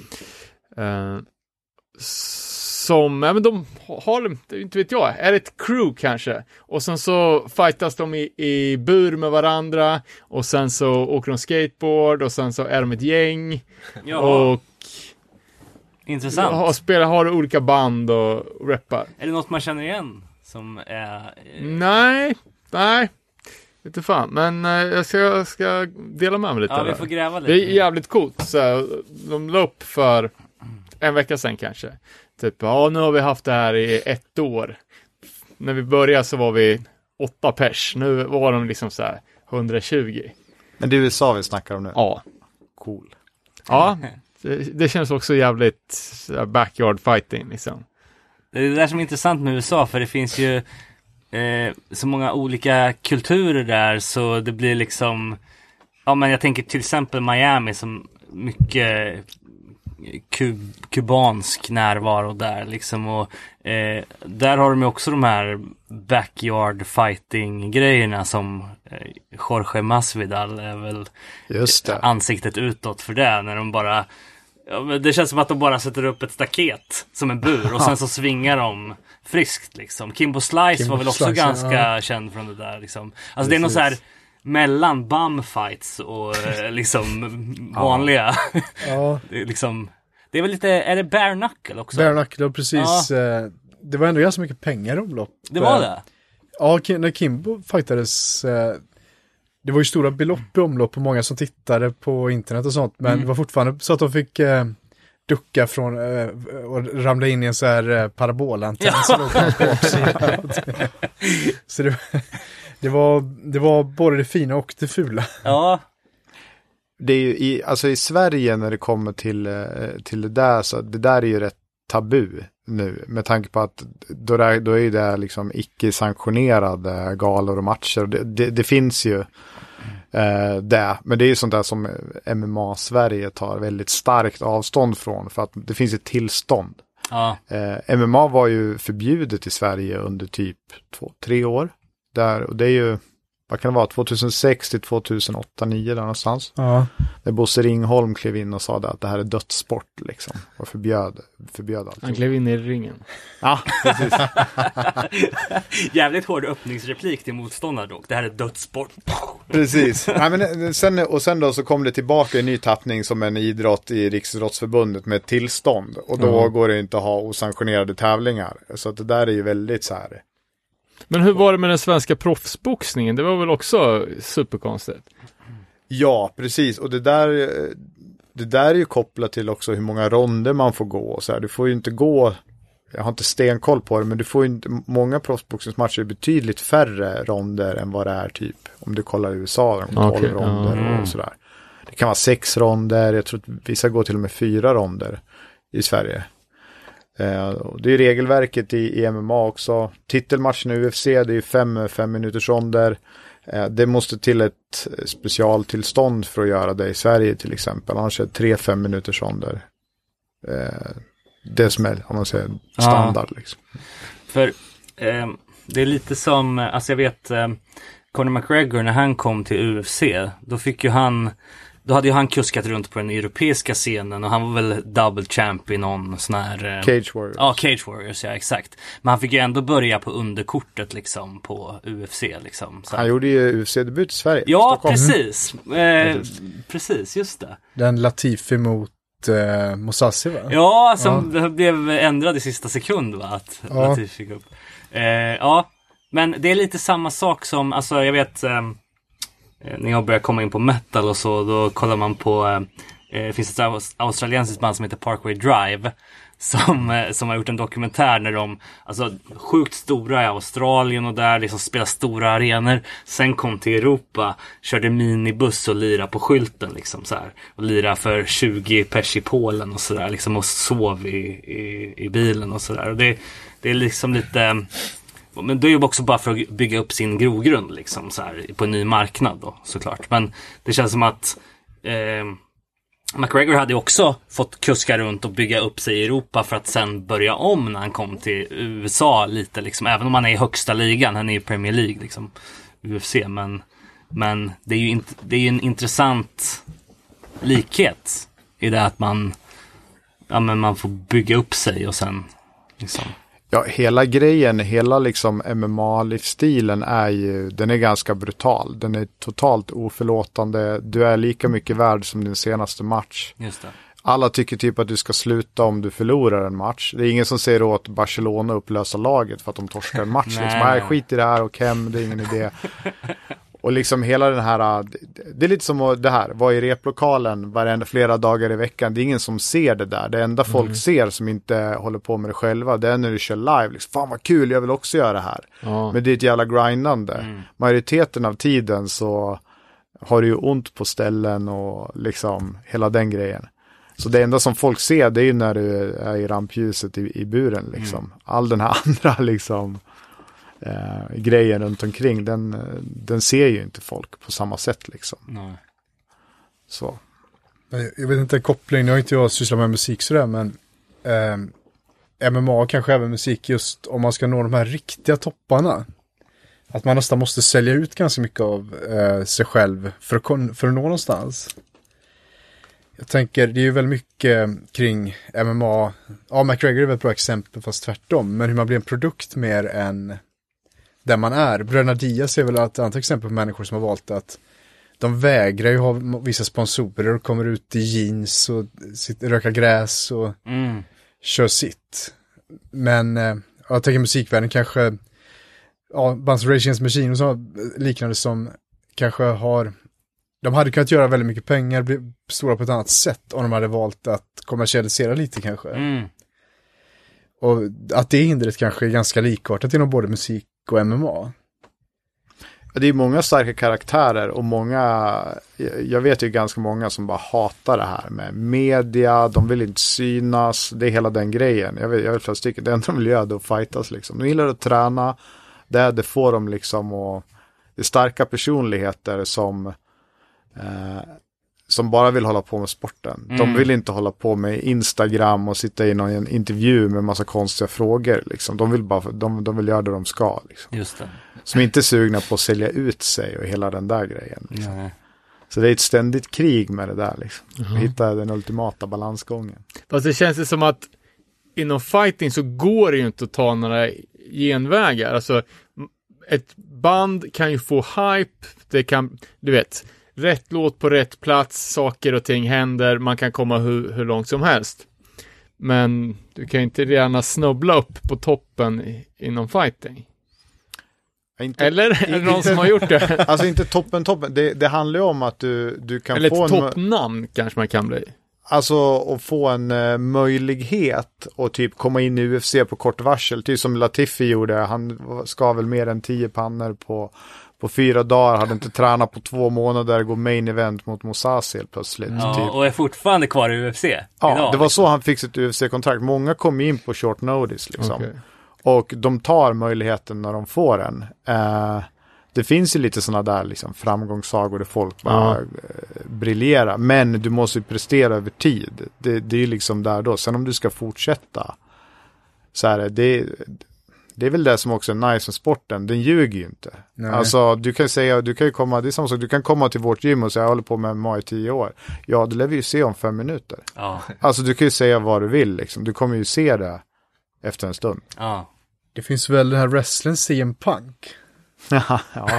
Som, ja, han är ju väldigt eh, crossover eftersom han är straight edge. ja, precis, precis. Som förvisso var känd då, men eh, som tack vare sitt namn fick gå två matcher i UFC. Mm. Så han hoppade in från wrestlingen. Han säljer, nu är inte jag någon jättefan av wrestling så kanske, men det här hela den straight, straight edge ehm, personan han säljer, den är på riktigt eller? Ja, ja, för fan. Ja, men han, eh, han är ju också, posar ju med liksom eh, punkbands-merch och så Ja. liksom. Men han är ju straight edge också. Han är så det. det är ju inte bara liksom, även om man kan tycka att det är superpajigt att han liksom kommersialiserar det deluxe. För att han är ju, han är ju liksom en kändis. Ja, Han är ju liksom Dancing with the Stars. Ja men, han, ja, men han är ju typ Ja. en av de kändaste personerna som någonsin har rört vid straight edge. Ja men exakt. Och han har nog fått in mer personer på straight edge Än än vad Threat, något, typ. något annat Ja. band har. Ja. Nej, Men, för, ja, vad, vad tycker man om det när de kommer kommersialiserar det så mycket men ändå så kan de ändå få folk att greppa budskapet och komma dit. Liksom. Det är rätt kontroversiellt. ändå. Ja, grejen är att han är ju så jävla ödmjuk person. Alltså, i alla fall vad man har sett. Jag har, inte- jag har inte sett hans wrestling-grejer liksom. Han var ju väldigt eh, ödmjuk inför sitt UFC-intåg. men så här, men också efteråt, han kommenterar ju någon liga tillsammans med John Morgan, eh, MMA-junkie-mannen liksom. Eh, fortfarande liksom, som är MMA-relaterat. Eh, men eh, Hur gick det för honom? Han, det var ju det var en fars för fan. Jag kommer ihåg att man ändå var lite kan man säga. Alltså, han blev ju mördad alltså. ja, Ja, ja, det var inget bra. Nej, Och det var också så här eh, sjukt för att som du säger då. man bör gå kanske 30 amatörmatcher innan man går pro. Han, inga amatörmatcher pro direkt va? Eller? Och sen in i UFC också Ja. direkt. Det är också liksom nivåer i proffs. alltså det finns ju nivåer på nivåerna liksom. ja, Ja men bara, ja, men jag är skådespelare, jag har spelat ninja 30 gånger, inga problem för mig. Liksom. nej. Ja, Men, eh, ja. man märkte ju att det blev sån jävla hype eftersom han var så stor inom wrestling liksom. Och också att eh, i alla fall på eh, liksom inom hardcore och straight edge kretsar så märkte man ju att det kom in eh, poster på de forumen liksom som hade med det här att göra. Man aldrig hade sett några UFC-relaterade grejer eller sådär. Bara så fort CM Punk var aktuell för det så, så kom det upp liksom. Folk som repostade saker och så. Eh, Ja men wrestling-kopplingen då. Han, Brody King, bästen från... Vad i helvete, vad heter de? God's hate. God's Hate, Ja. precis. Han kör ju wrestling också. just det. Eh, Men ja. också typ av corpse paint och sin... eh, han har ju någon sån här full front tatuering ser allmänt farlig ut bara på storlek. Just det. Och även de där som vi var eh, såg på Balsta musikslott som jag alltid Just det. till. Felbario. Felbario som som, körde Guccia Libre Ja. wrestling. Eh, Fanns det något svenskt uh, wrestlingband också? S- fan heter de? Smackdown? Ja, just det. Lyssnade på dem, men... Det är alltså, det, jag vet ju att det är korsningen wrestling och hardcore punk. Det är ju jättemånga som dubbelpeppar. Ja, han fucked up killen. Har inte han en podd om det? Jo, det har han nog fan. Han gjorde väl någon dokumentärserie för Vice också. Han åkte runt och kollade på, ja men, typ olika kulturers wrestling. Och så här, obskyra japanska dödswrestling när de, ja, tänk, Fakir möter wrestling liksom.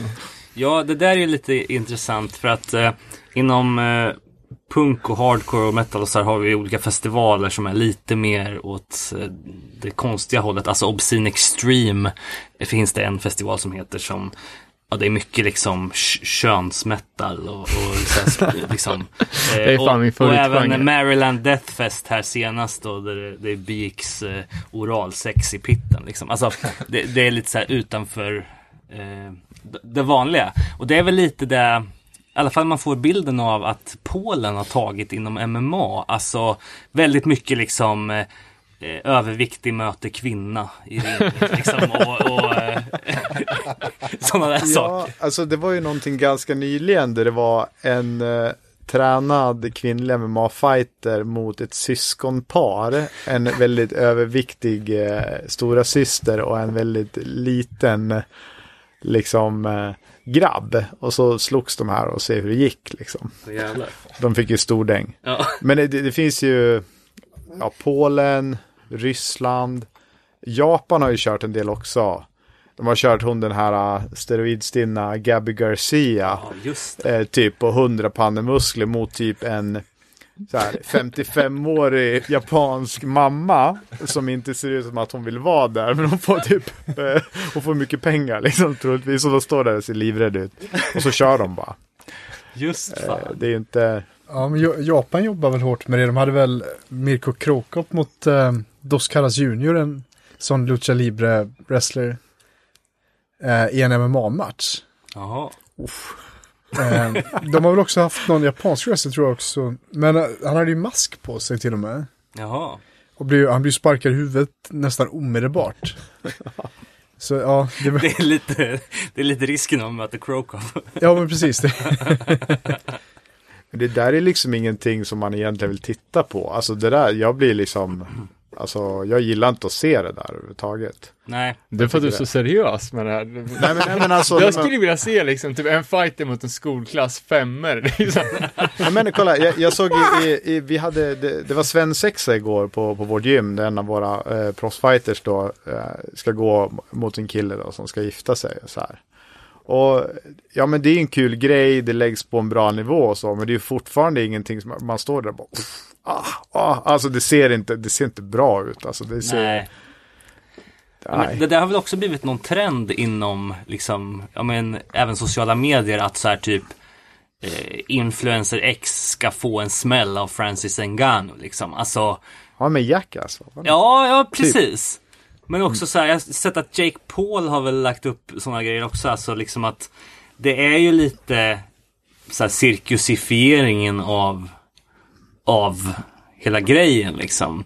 Ja, vilket, jag vet inte vad man ska kunna koppla det till för eh, liknande sak inom, inom vårat musikskrå. Men det är väl just kanske då Obscene Extreme. Ja. där det liksom smattras med blast beats och dubbelpedaler samtidigt som eh, någon hoppar ut i, eh, Kycklingdräkt. ja på scen liksom.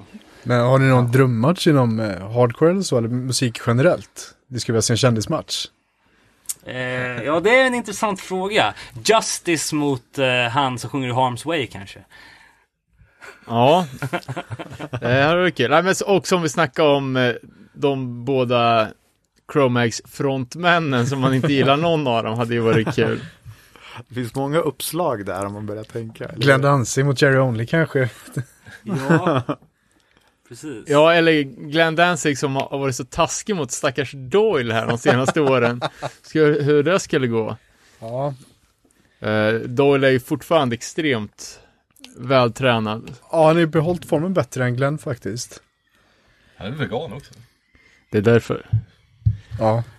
Det är, det är ju i alla fall Det där är ju någonting som man ofta hör inom ert skrå av eh, liksom MMA och sådär. Just fantasy matchups liksom att okej Prime GSP mot eh, Prime, eh, inte vet jag, någon annan eh, legend. Khabib typ. Ja, exakt. Ja. Vem skulle vinna?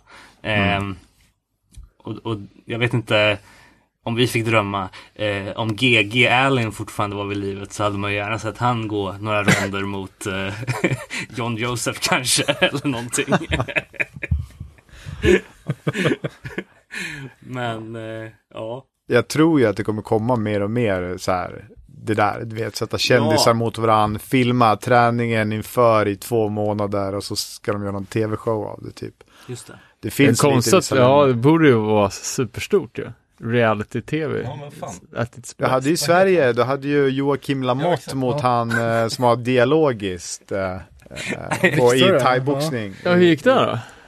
Jag tror att Lamotte vann. Lamotte vann. Ja, det var pay per Jag var view där. till och med, vad var det Ja. inte det? Jag såg den live. Ja, fan. Alltså jag var inte där för den matchen då, men jag var där för en annan match. Ja, ja. Han var väldigt mycket längre va? Ja, Det, det orsakar väldigt problem. Men de är vänner nu va? Jag vet inte faktiskt, det är säkert. Ingen aning. Fan vad sjukt. Ja, Ja. Det kommer nog mer av det där tror jag. ja säkert. Mm. Ja, men vi, vi var ju uppe och träffade alla från Raised Fist som, som håller på med, med Gracie Jiu-Jitsu, eller Brazilian, eh, som sa att han hade fått det från eh, Billy Biohazard. Mm. Han är ju eh, BJJ Black Belt. Åh jäklar. är han. Eh, så han har ju hållit på jäkligt länge. Och det är intressant att han har väl varit så pass seriös att han till och med tagit med sig sina tränare på turné liksom. För att han inte vill ligga av sig för mycket när han är ute och, och, och turnerar liksom. Så det är, det är ganska ambitiöst att göra det. Vem tror du skulle vinna mellan Billy och Alle då? Bra fråga. Är inte Billy större va? Jag vet inte hur stor han är. Ja, svårt att säga. Jag vet inte. Det, får, det sånt där kan ju spela roll när, får- när två stycken är riktigt bra. Faktiskt. Mycket svårt att säga. Men alla har ju inte bara hållit på. Det är de senaste åren han har hållit på mycket med BI. Han har ju hållit på med thaiboxning och sånt. Ja. Innan också liksom. Han har väl alltid liksom varit, varit aktiv. Eller det ser man ju på honom. Det kan man titta på honom. Mm. Så ser man ju det. Men han har ju liksom, precis som eh, du nämnde tidigare Danne, han har ju liksom fått väldigt mycket liksom eh, följare och sånt där eh, efter att han har lagt upp mycket kring kampsport just. Han har ju blivit någon sorts liksom figur på Instagram som många kollar på Ja. och sådär. Så det går väl bra, jag vet inte, jag vet inte hur mycket han liksom han tränar i USA en del vet jag, i Los Angeles. Är det med, nu kommer jag inte ihåg vad han heter, är det Rallick Gracie? Ja, precis. Ja, nä- nästan alla kändisar har en koppling dit. Som kör Ja, BI. han är lite såhär Ja. kändistränare i BI. Liksom. Mm. Och Gra- Gracie, det är liksom den här klassiska urfamiljen med BI. Liksom. Så han har ju en koppling dit. För det känns ju som att BI har kommit in och blivit någon sorts, ja men, eh, folkets eh, första val av kampsport. Det känns som att det var Muay Thai så mycket på tidigt 2000-tal när det kom. Kommer ihåg de här, vad heter de? Angel Crew från Belgien, Holland som hade så här, typ Muay Thai pannband på promofotot och Ja, men vad fan, eh, även i, jag minns eh, eh, när vi var och spelade i Polen. Där var det också liksom jävligt nära kickboxning i pitten. Alltså det var tandskydd och vissa hade eh, huvud liksom. Finns det inte kickback-sånger med det? säkert.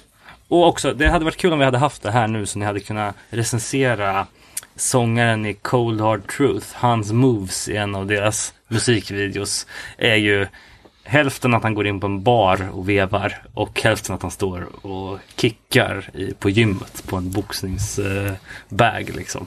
Eh, han är väl, han är, tror jag också kör liksom eh, lite på amatörnivå. Liksom, så här. Vi var ju så dem i London. När han hade releasefest för han var släppt från fängelse. Ja just det, ja. Ja, Ja. stor alltså. Ja, nej, det var, det var en grym, grym tillställning. Jag har sett mycket, Fury Fine var ju headline den, den kvällen. Sett mycket från deras senaste spel, blir jävligt peppad på Fury. ja. Han hade ju lite oskön aura får man säga. Han är Cold Hard Truth-snubben. Alltså. Eh, ja. Du snackar om BI, eh, att det har blivit lite ny folksport. Det, det stämmer ju och det tror jag är för att många börjar ju träna mer i vuxen ålder. Liksom. Ja. Och sådär överlag. Det är ju lite mer skonsamt för kroppen.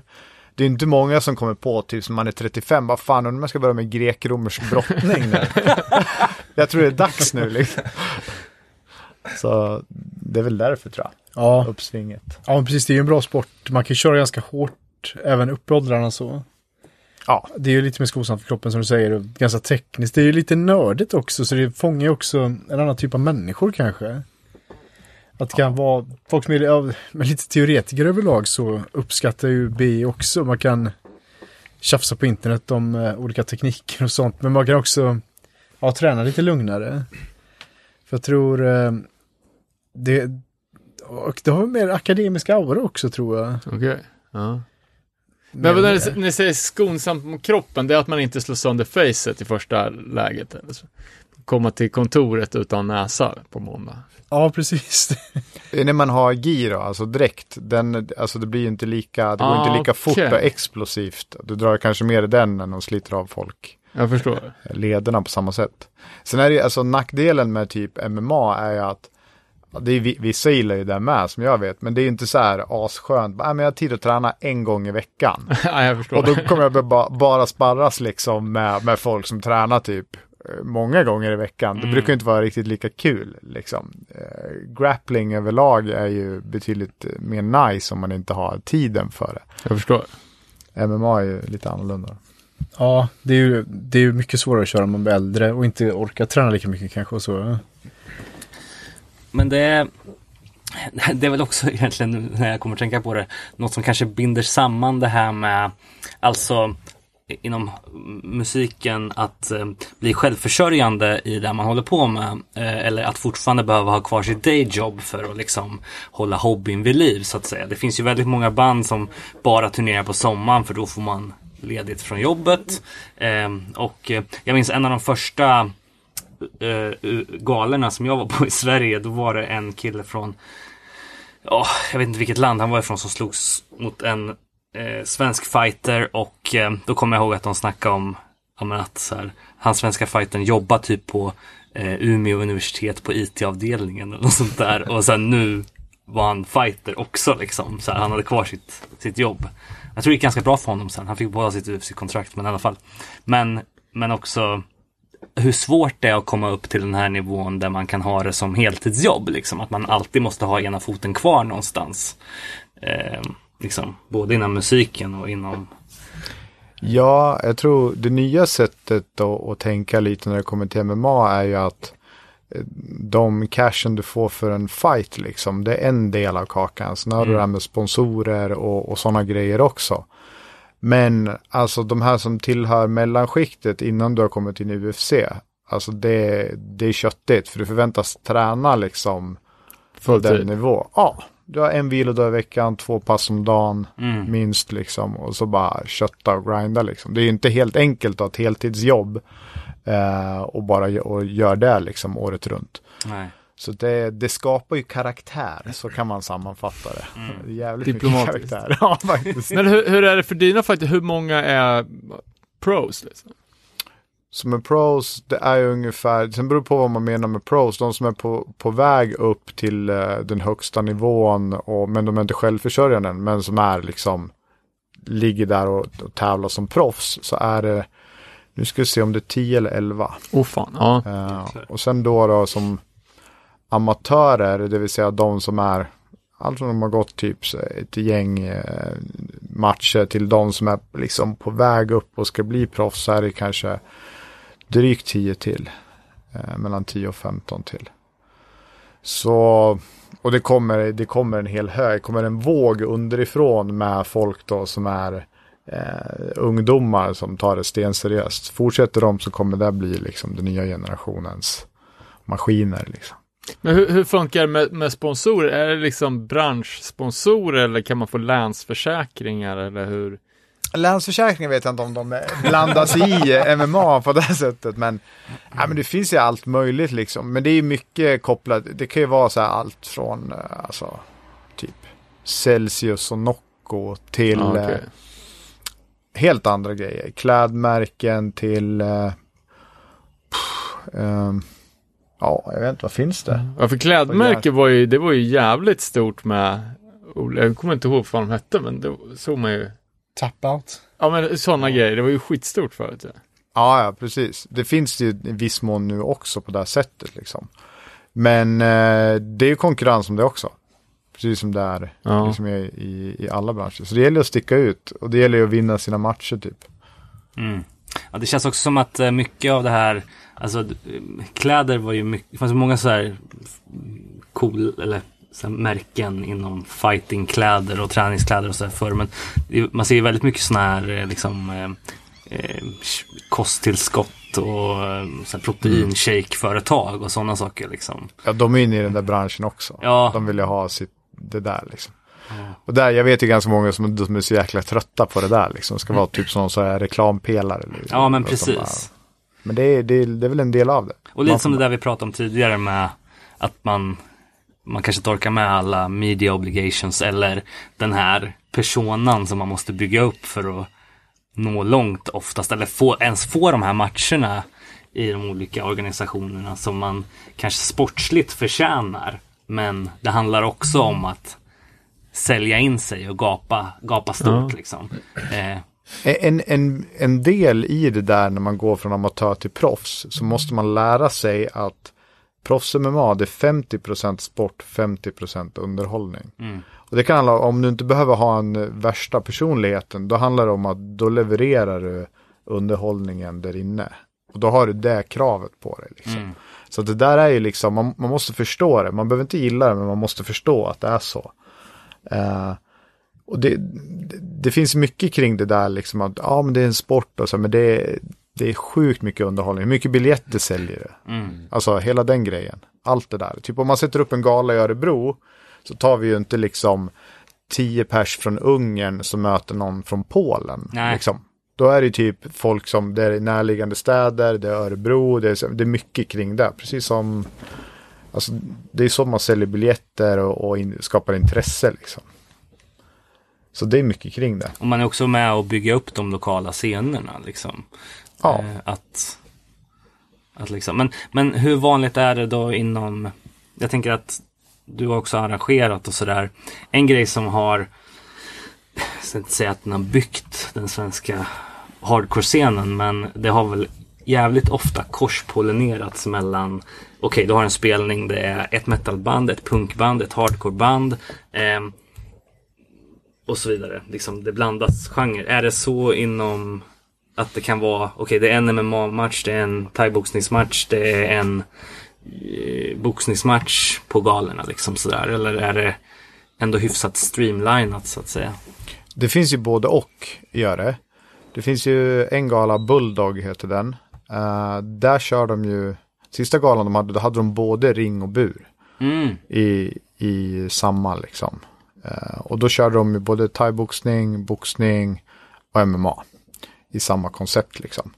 Och det är just för att locka hela publiken. Så. Sen har du andra galor typ som eh, FCR som går i Västerås. Eh, Den körs ju på UFC Fight Pass, UFCs egna kanal. Eh, och den är det är bara MMA liksom. Och det är efter ett särskilt liksom koncept så. Med ett x antal matcher där de är styrda lite också utav utifrån vad, vad eh, UFC Fight Pass liksom. Vilka ramar de har och hur, hur det ska vara upplagt liksom. Så det finns båda, båda Just varianterna. okej. Ehm, något annat jag tänkte på som ändå förenar båda båda våra intressen kan man väl säga. Det är eh, det här med eh, kroppsmotiv, alltså tatueringar. Och jag vet inte, vi har ju eh, otaliga exempel inom hardcore på liksom eh, tatueringar gone wrong. Men på något sätt så eh, har man tur, då slipper man ju se dem. Eh, liksom, för då har de, det kanske sitter någonstans på överkroppen och då har de ändå t-shirt på sig. Eh, inte i John Josef fall, men i alla fall. Men inom eh, UFC, eller inom MMA så har man ju sett olika roliga exempel genom åren. Vi pratade om Brock Lesnar tidigare, han har ju den här stora Vad är det egentligen han har? sabel, eller vad fan är det han har? Någon jävla svärd eh, på En bröstet. kniv med knogjärn. Ja, det kanske är det. det låter hårt. Det är ju inte en liten liksom. Den är ju liksom från härifrån till hit. Typ. Ja, men den är ju rejäl. Ja, och jag tänker på eh, Darren Elkins också som har smeknamnet The Damage som man har stort Just tatuerat det. på bröstet som ser ut som att han liksom har gjort den på fyllan. Eh, Ja, hans, men McGregors jävla skeva apa. Ja, just det. Men den har ju ändå färgerna på sin sida, alltså... ehm, ja, men... eh, Tidigt i eh, Ultimate Fighter så fanns det ju en eh, väldigt lättirriterad person som hette Juni Browning som hade en handgranat på handen liksom som såg väldigt... Just det, Precis. Browning. Ja. Ju... Det är lite ja, bildspråk det, att den här Ja. knytnäven är som en jävla granat. Det finns ju Alan Belcher också, fighter i UFC, som har en tatuering med Johnny Cash. Ja, just det, som ser ut som en potatis. Ser ut som exakt som en potatis. Ja, den är så jävla ful. Och också jättekonstig för att den tar upp väldigt mycket av hans arm. Ja, stor del av, och jag, jag, jag vet inte om tanken var att det skulle se ut sådär, för det ser ju verkligen ut som en potatis, att det ser ut som någonting jag har ritat. Ja, men verkligen. Det är bland det värsta jag sett. Men en tatuering som var ganska vanlig, nu vet inte, den är väl cool så, men var ju den här Black Flag-tatueringen. Mm. Det känns som varenda en ett tag, i alla fall i USA, som körde MMA eller BI hade. Det Ja, blev en sån grej liksom. just det. Den är ju... Det- Med Loggan alltså. barsen, Ja. inte saxen. Nej, bara så var Ja. Och det är den perfekta cover-up-tatueringen när man har skrivit något Precis. dumt. Ja, Det är som Windows-fönstret efter hakkorset. Liksom. Ja, exakt. Microsoft. det finns väl, det finns väl Jeff Monson också, Oh, ja. eh, känd från UFC tidigare. Han bor ju i Ryssland nu för övrigt. Eh, jag tror han sponsrar ryska staten på något sätt, skriver positiva inlägg om dem. Han har väl Hammaren och Stjärnan tatuerad. Eh, det finns väl en ganska känd bild när han står vänd mot några poliser som används ofta. Man ser Hammaren och Stjärnan, han är ju ganska stor. Okej. Som jag tror eh, används i allsköns sammanhang. En, jag har en ganska känd bild. Den tatueringen sticker ut en del. Ja, verkligen. Han ser ju ut som en mänsklig bulldog. liksom. Ja, precis. Han är väldigt politiskt lagd också. Ja, exakt. rätt. Men en, en tatuering till exempel, och det finns som skapar eh, diskussioner och sådär. Det var ju, eh, kan ta ett exempel, Kane Velasquez. Det finns, han finns en del annat om också. Ja. Men Kane, Kane Velasquez hade ju tatuerat Brown Pride, liksom. Hela den grejen. Och det här var också i den vevan när man pratade om det här med liksom nazi liksom grejen. Och då började folk säga, bara, ah, men vad då ska man få ha liksom Brown Pride. Han- Det var ju liksom över hela. Mm. Så. Så det var ju ganska mycket i hetluften ett tag vet jag. Mm. Ja, den stack ut. Ja. Och Ken Velasquez för övrigt sitter väl i någon sorts häkte nu för eh, han Ja. försökt skjuta någon va? Precis. Som har typ sexuellt antastat hans barn eller någonting sånt. Ja, någonting exakt. åt det hållet. Ja, ja, ja. Så han följer efter dem och prajar dem iväg och försökte skjuta en av dem. Ja, Ja, sjuk historia det där. Ja, verkligen. Men eh, Jag åkte hiss med Ken Velasquez. Han är skittrevlig. Jag Ja, träffade, vi var i Abu Dhabi samtidigt som han. okej, fett. Man känner sig liten eh, runt Ja, jag kan tänka mig det.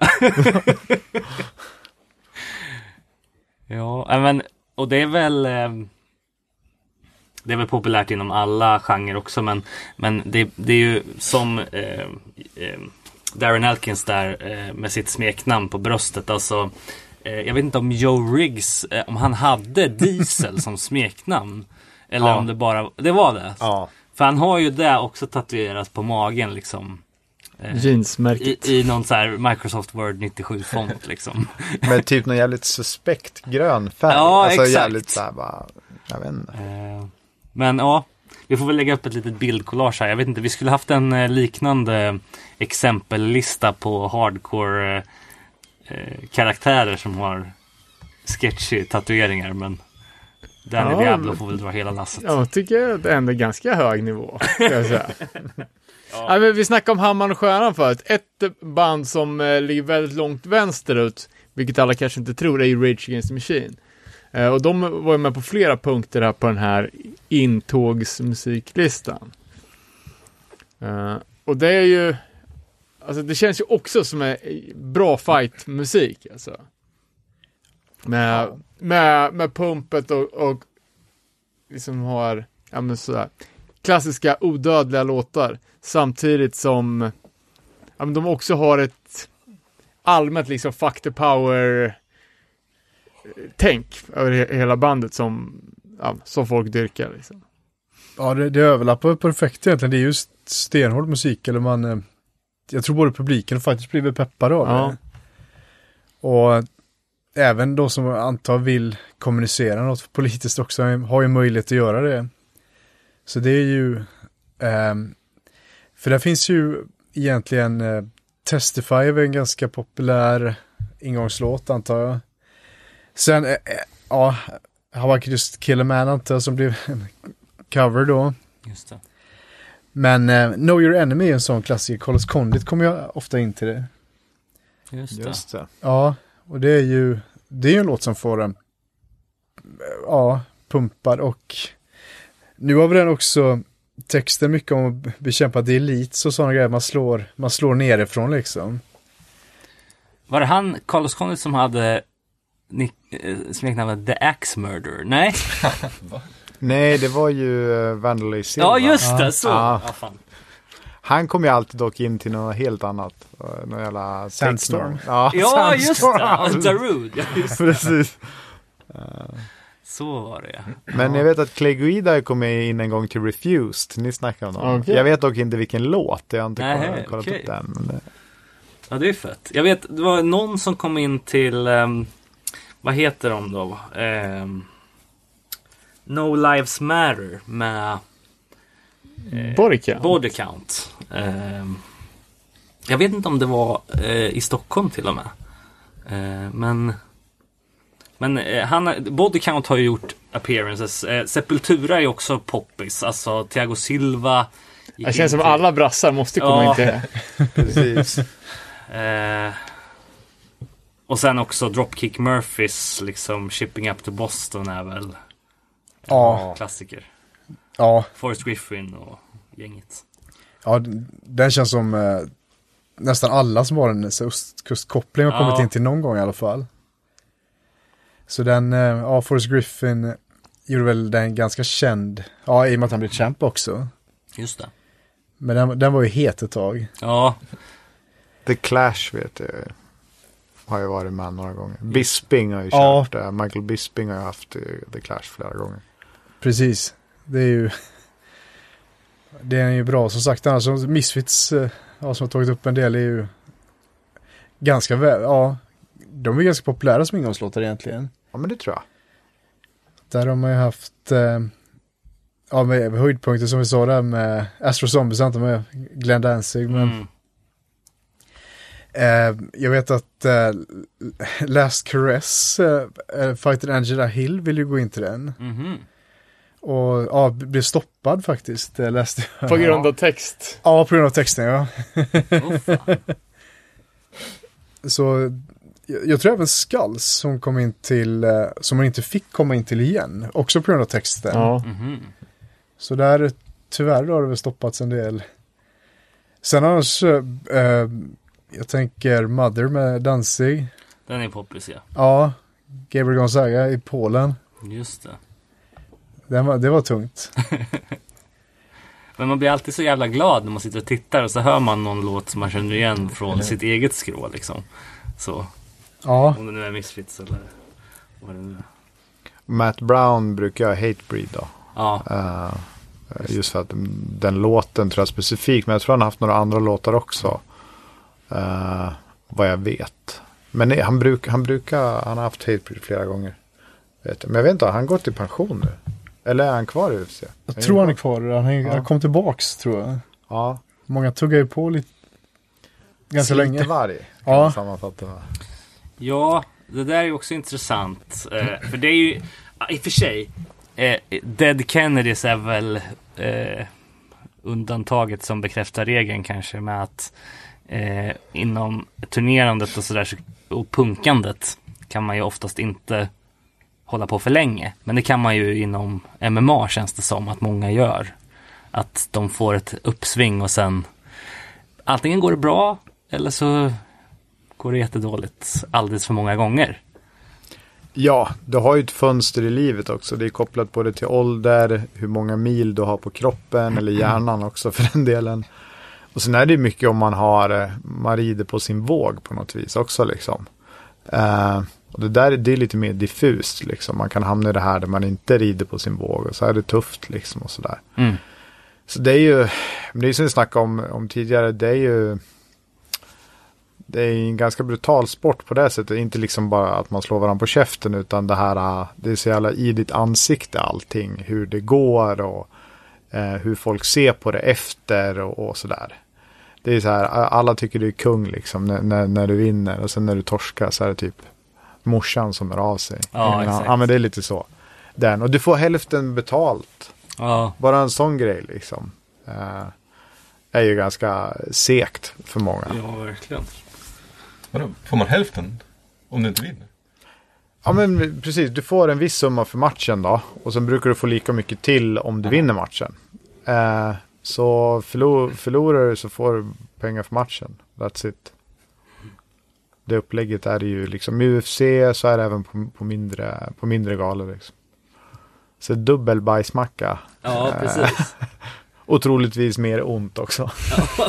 Trippel. Trippel. ja. Men en fråga som man skulle kunna ställa det är ju vad hade ni gått in till? Eh, I ditt fall så kanske du hade valt samma som, som du valde när du gick in senast. Men Kanske. Vad hade ni gått in till om ni hade gått en match? Hade ni valt Last to Remain? Eller? det norska bandet. Ronny the Champ Vocals. Eh, oh, bra fråga. Det är ju en jättestor fråga. Jag måste tänka riktigt hårt. Vad hade du då? Nej men alltså jag tänker att eh, om man nu ska tänka de här parametrarna av att det måste vara någonting som går hem hos publiken, gärna att man känner igen det. Alltså så här, eh, men också är någonting som är kopplat till ens, ens egna intresse så ja men eh, kanske eh, någonting med Millencolin. Eller... eh, Blir man våldsam av det? Ja men Parkway Drive då kanske, Romance is dead. Det känns ju som att den är liksom eh, Liberator. för fan. Ja men det är också lite för poppigt. Vad fan, såg inte de en boxningsring i videon?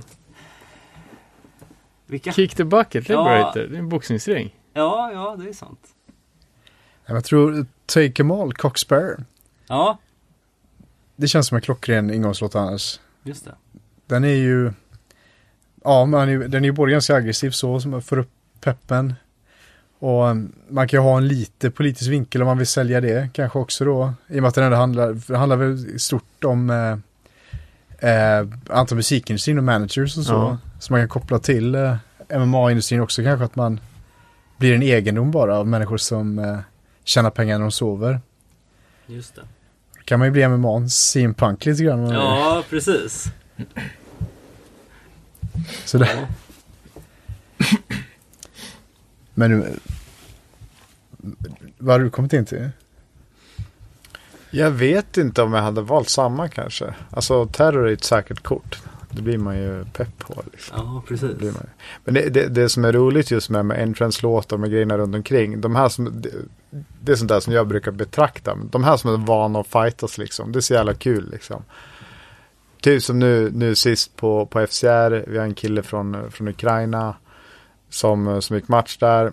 Han är 5-1 som proffs. Han har typ flera hundra matcher i boxning och thaiboxning och sådär. Liksom. Han kan typ ligga och sova. Han chillar, lä- sitter och han kan läsa en bok eller vad fan som helst innan. Liksom. Eh, noll nervositet för match. Och, och liksom så här, den typen av personer och några andra som liksom, de är mer oroliga för det här. Bara, ah, jag måste ta ett blodprov, för han gillar inte nålarna. Och typ vad fan ska jag ha för ingångslåt? Alltså jag får ångest av det här. Matchen, det är så här, äh, Ah, skit, ja, det är ja. så här, ja, ja, det, är, det är liksom vardag. Liksom. Det här andra runt omkring, så fan, vad ska jag ha för shorts liksom? Alltså den här tröjan, det är så mycket kring det där. Och entrance-låten är en sån grej. Folk bara, ah, men jag vet inte, bestäm du, jag vet inte. Alltså jag, så, eller det här, eller ah, jag vet inte. Så. Men har du fått bestämma åt dina några? Nej, nej, det har jag sagt, det där är ditt val. Du måste ha någon som, som peppar dig. Liksom. Mm. Det gör jag aldrig. Ta något som säljer annars. Det var väl, uh, um, vad heter han, McDonald? Kanadensiska fighten där. Rory, ja. Ja. Som fick, UFC hör väl av, företag vad jag förstår, hörde av sig och frågade vilken låt man önskar. Och då har han bytt nummer. Så det var någon random som hade hans eh, gamla nummer. och valde den så här We found love och typ. Så den spelade med då i... Ja, den var ju ingångslåtar då, han berättade. så han fick det kapat. Shit. Men han känns ganska emo va? Är han inte lite emo? Ja, i verkligheten ska det nog kunna vara det, ja. Ja, jag vet inte. Måste man ha en låt? Eller? Bra fråga. Det är ingen som har gått ut helt Tystnad. tystnad? Jag tror typ att du måste ha det. För annars kommer de välja en åt dig. Ja, e- eller den här, eh, vad är det inte, bibelraden som läses upp i Pulp Fiction, du vet. Det är Någon, någon skjuter igen. Ja, fan vad hårt ändå. Men Väldigt, det är väl bara att lägga någon hiphop-beat på den. väldigt Sen, tyst bit. ja. Ja. Men det har man ju sett eh, liksom eh, exempel på inom fotboll i alla fall när det är mästerskap. Eh, och de ska spela någon nationalsång från något land och de Spelar fel. spelar fel eller, eller liksom. Ja. Nej men cool. Jag vet inte om vi kanske börjar eh, Nå vägs ände. Ja. Men eh, fan vad, vad intressant och kul och spännande att prata liksom med er. Verkligen. Ehm, Detsamma. och eh, ja, vi får väl bara eh, liksom binda ihop våra olika poddar här nu. För er som lyssnar så jag, Danne och David har ju Nere på Noll. Podcast om hardcore. Och eh, Ja, jag, Foppa och KJ har ju Livsledaren podcast. Den handlar väl egentligen mycket om M- MMA, skate. Så Ett den, avsnitt med dig. ja precis. Det är ett, Och ett avsnitt med Patrik. Just det, det stämmer precis. ja. Så de rekommenderar att man lyssnar på för det är två av de bättre avsnitten faktiskt. Det är, Hoppsan. ja. jag måste ju säga att er podcast är bland det bästa jag har hört. Eh, Misskött i princip allt i livet ett tag när jag, hittade den. Att eh, avsnitten av, om eh, Misfits. jag har lyssnat om dem flera, flera gånger. Ja, men de vad var kul. bra. Ja, ja riktigt, riktigt bra. då ska vi, jag ska se om jag kan leta i min låda där. Kan du få en grej. Eh, men vi tar det sen. Ehm, ja. Vi rundar helt enkelt. Vi rundar. Tack som fan för idag. Tack Tackar. själva.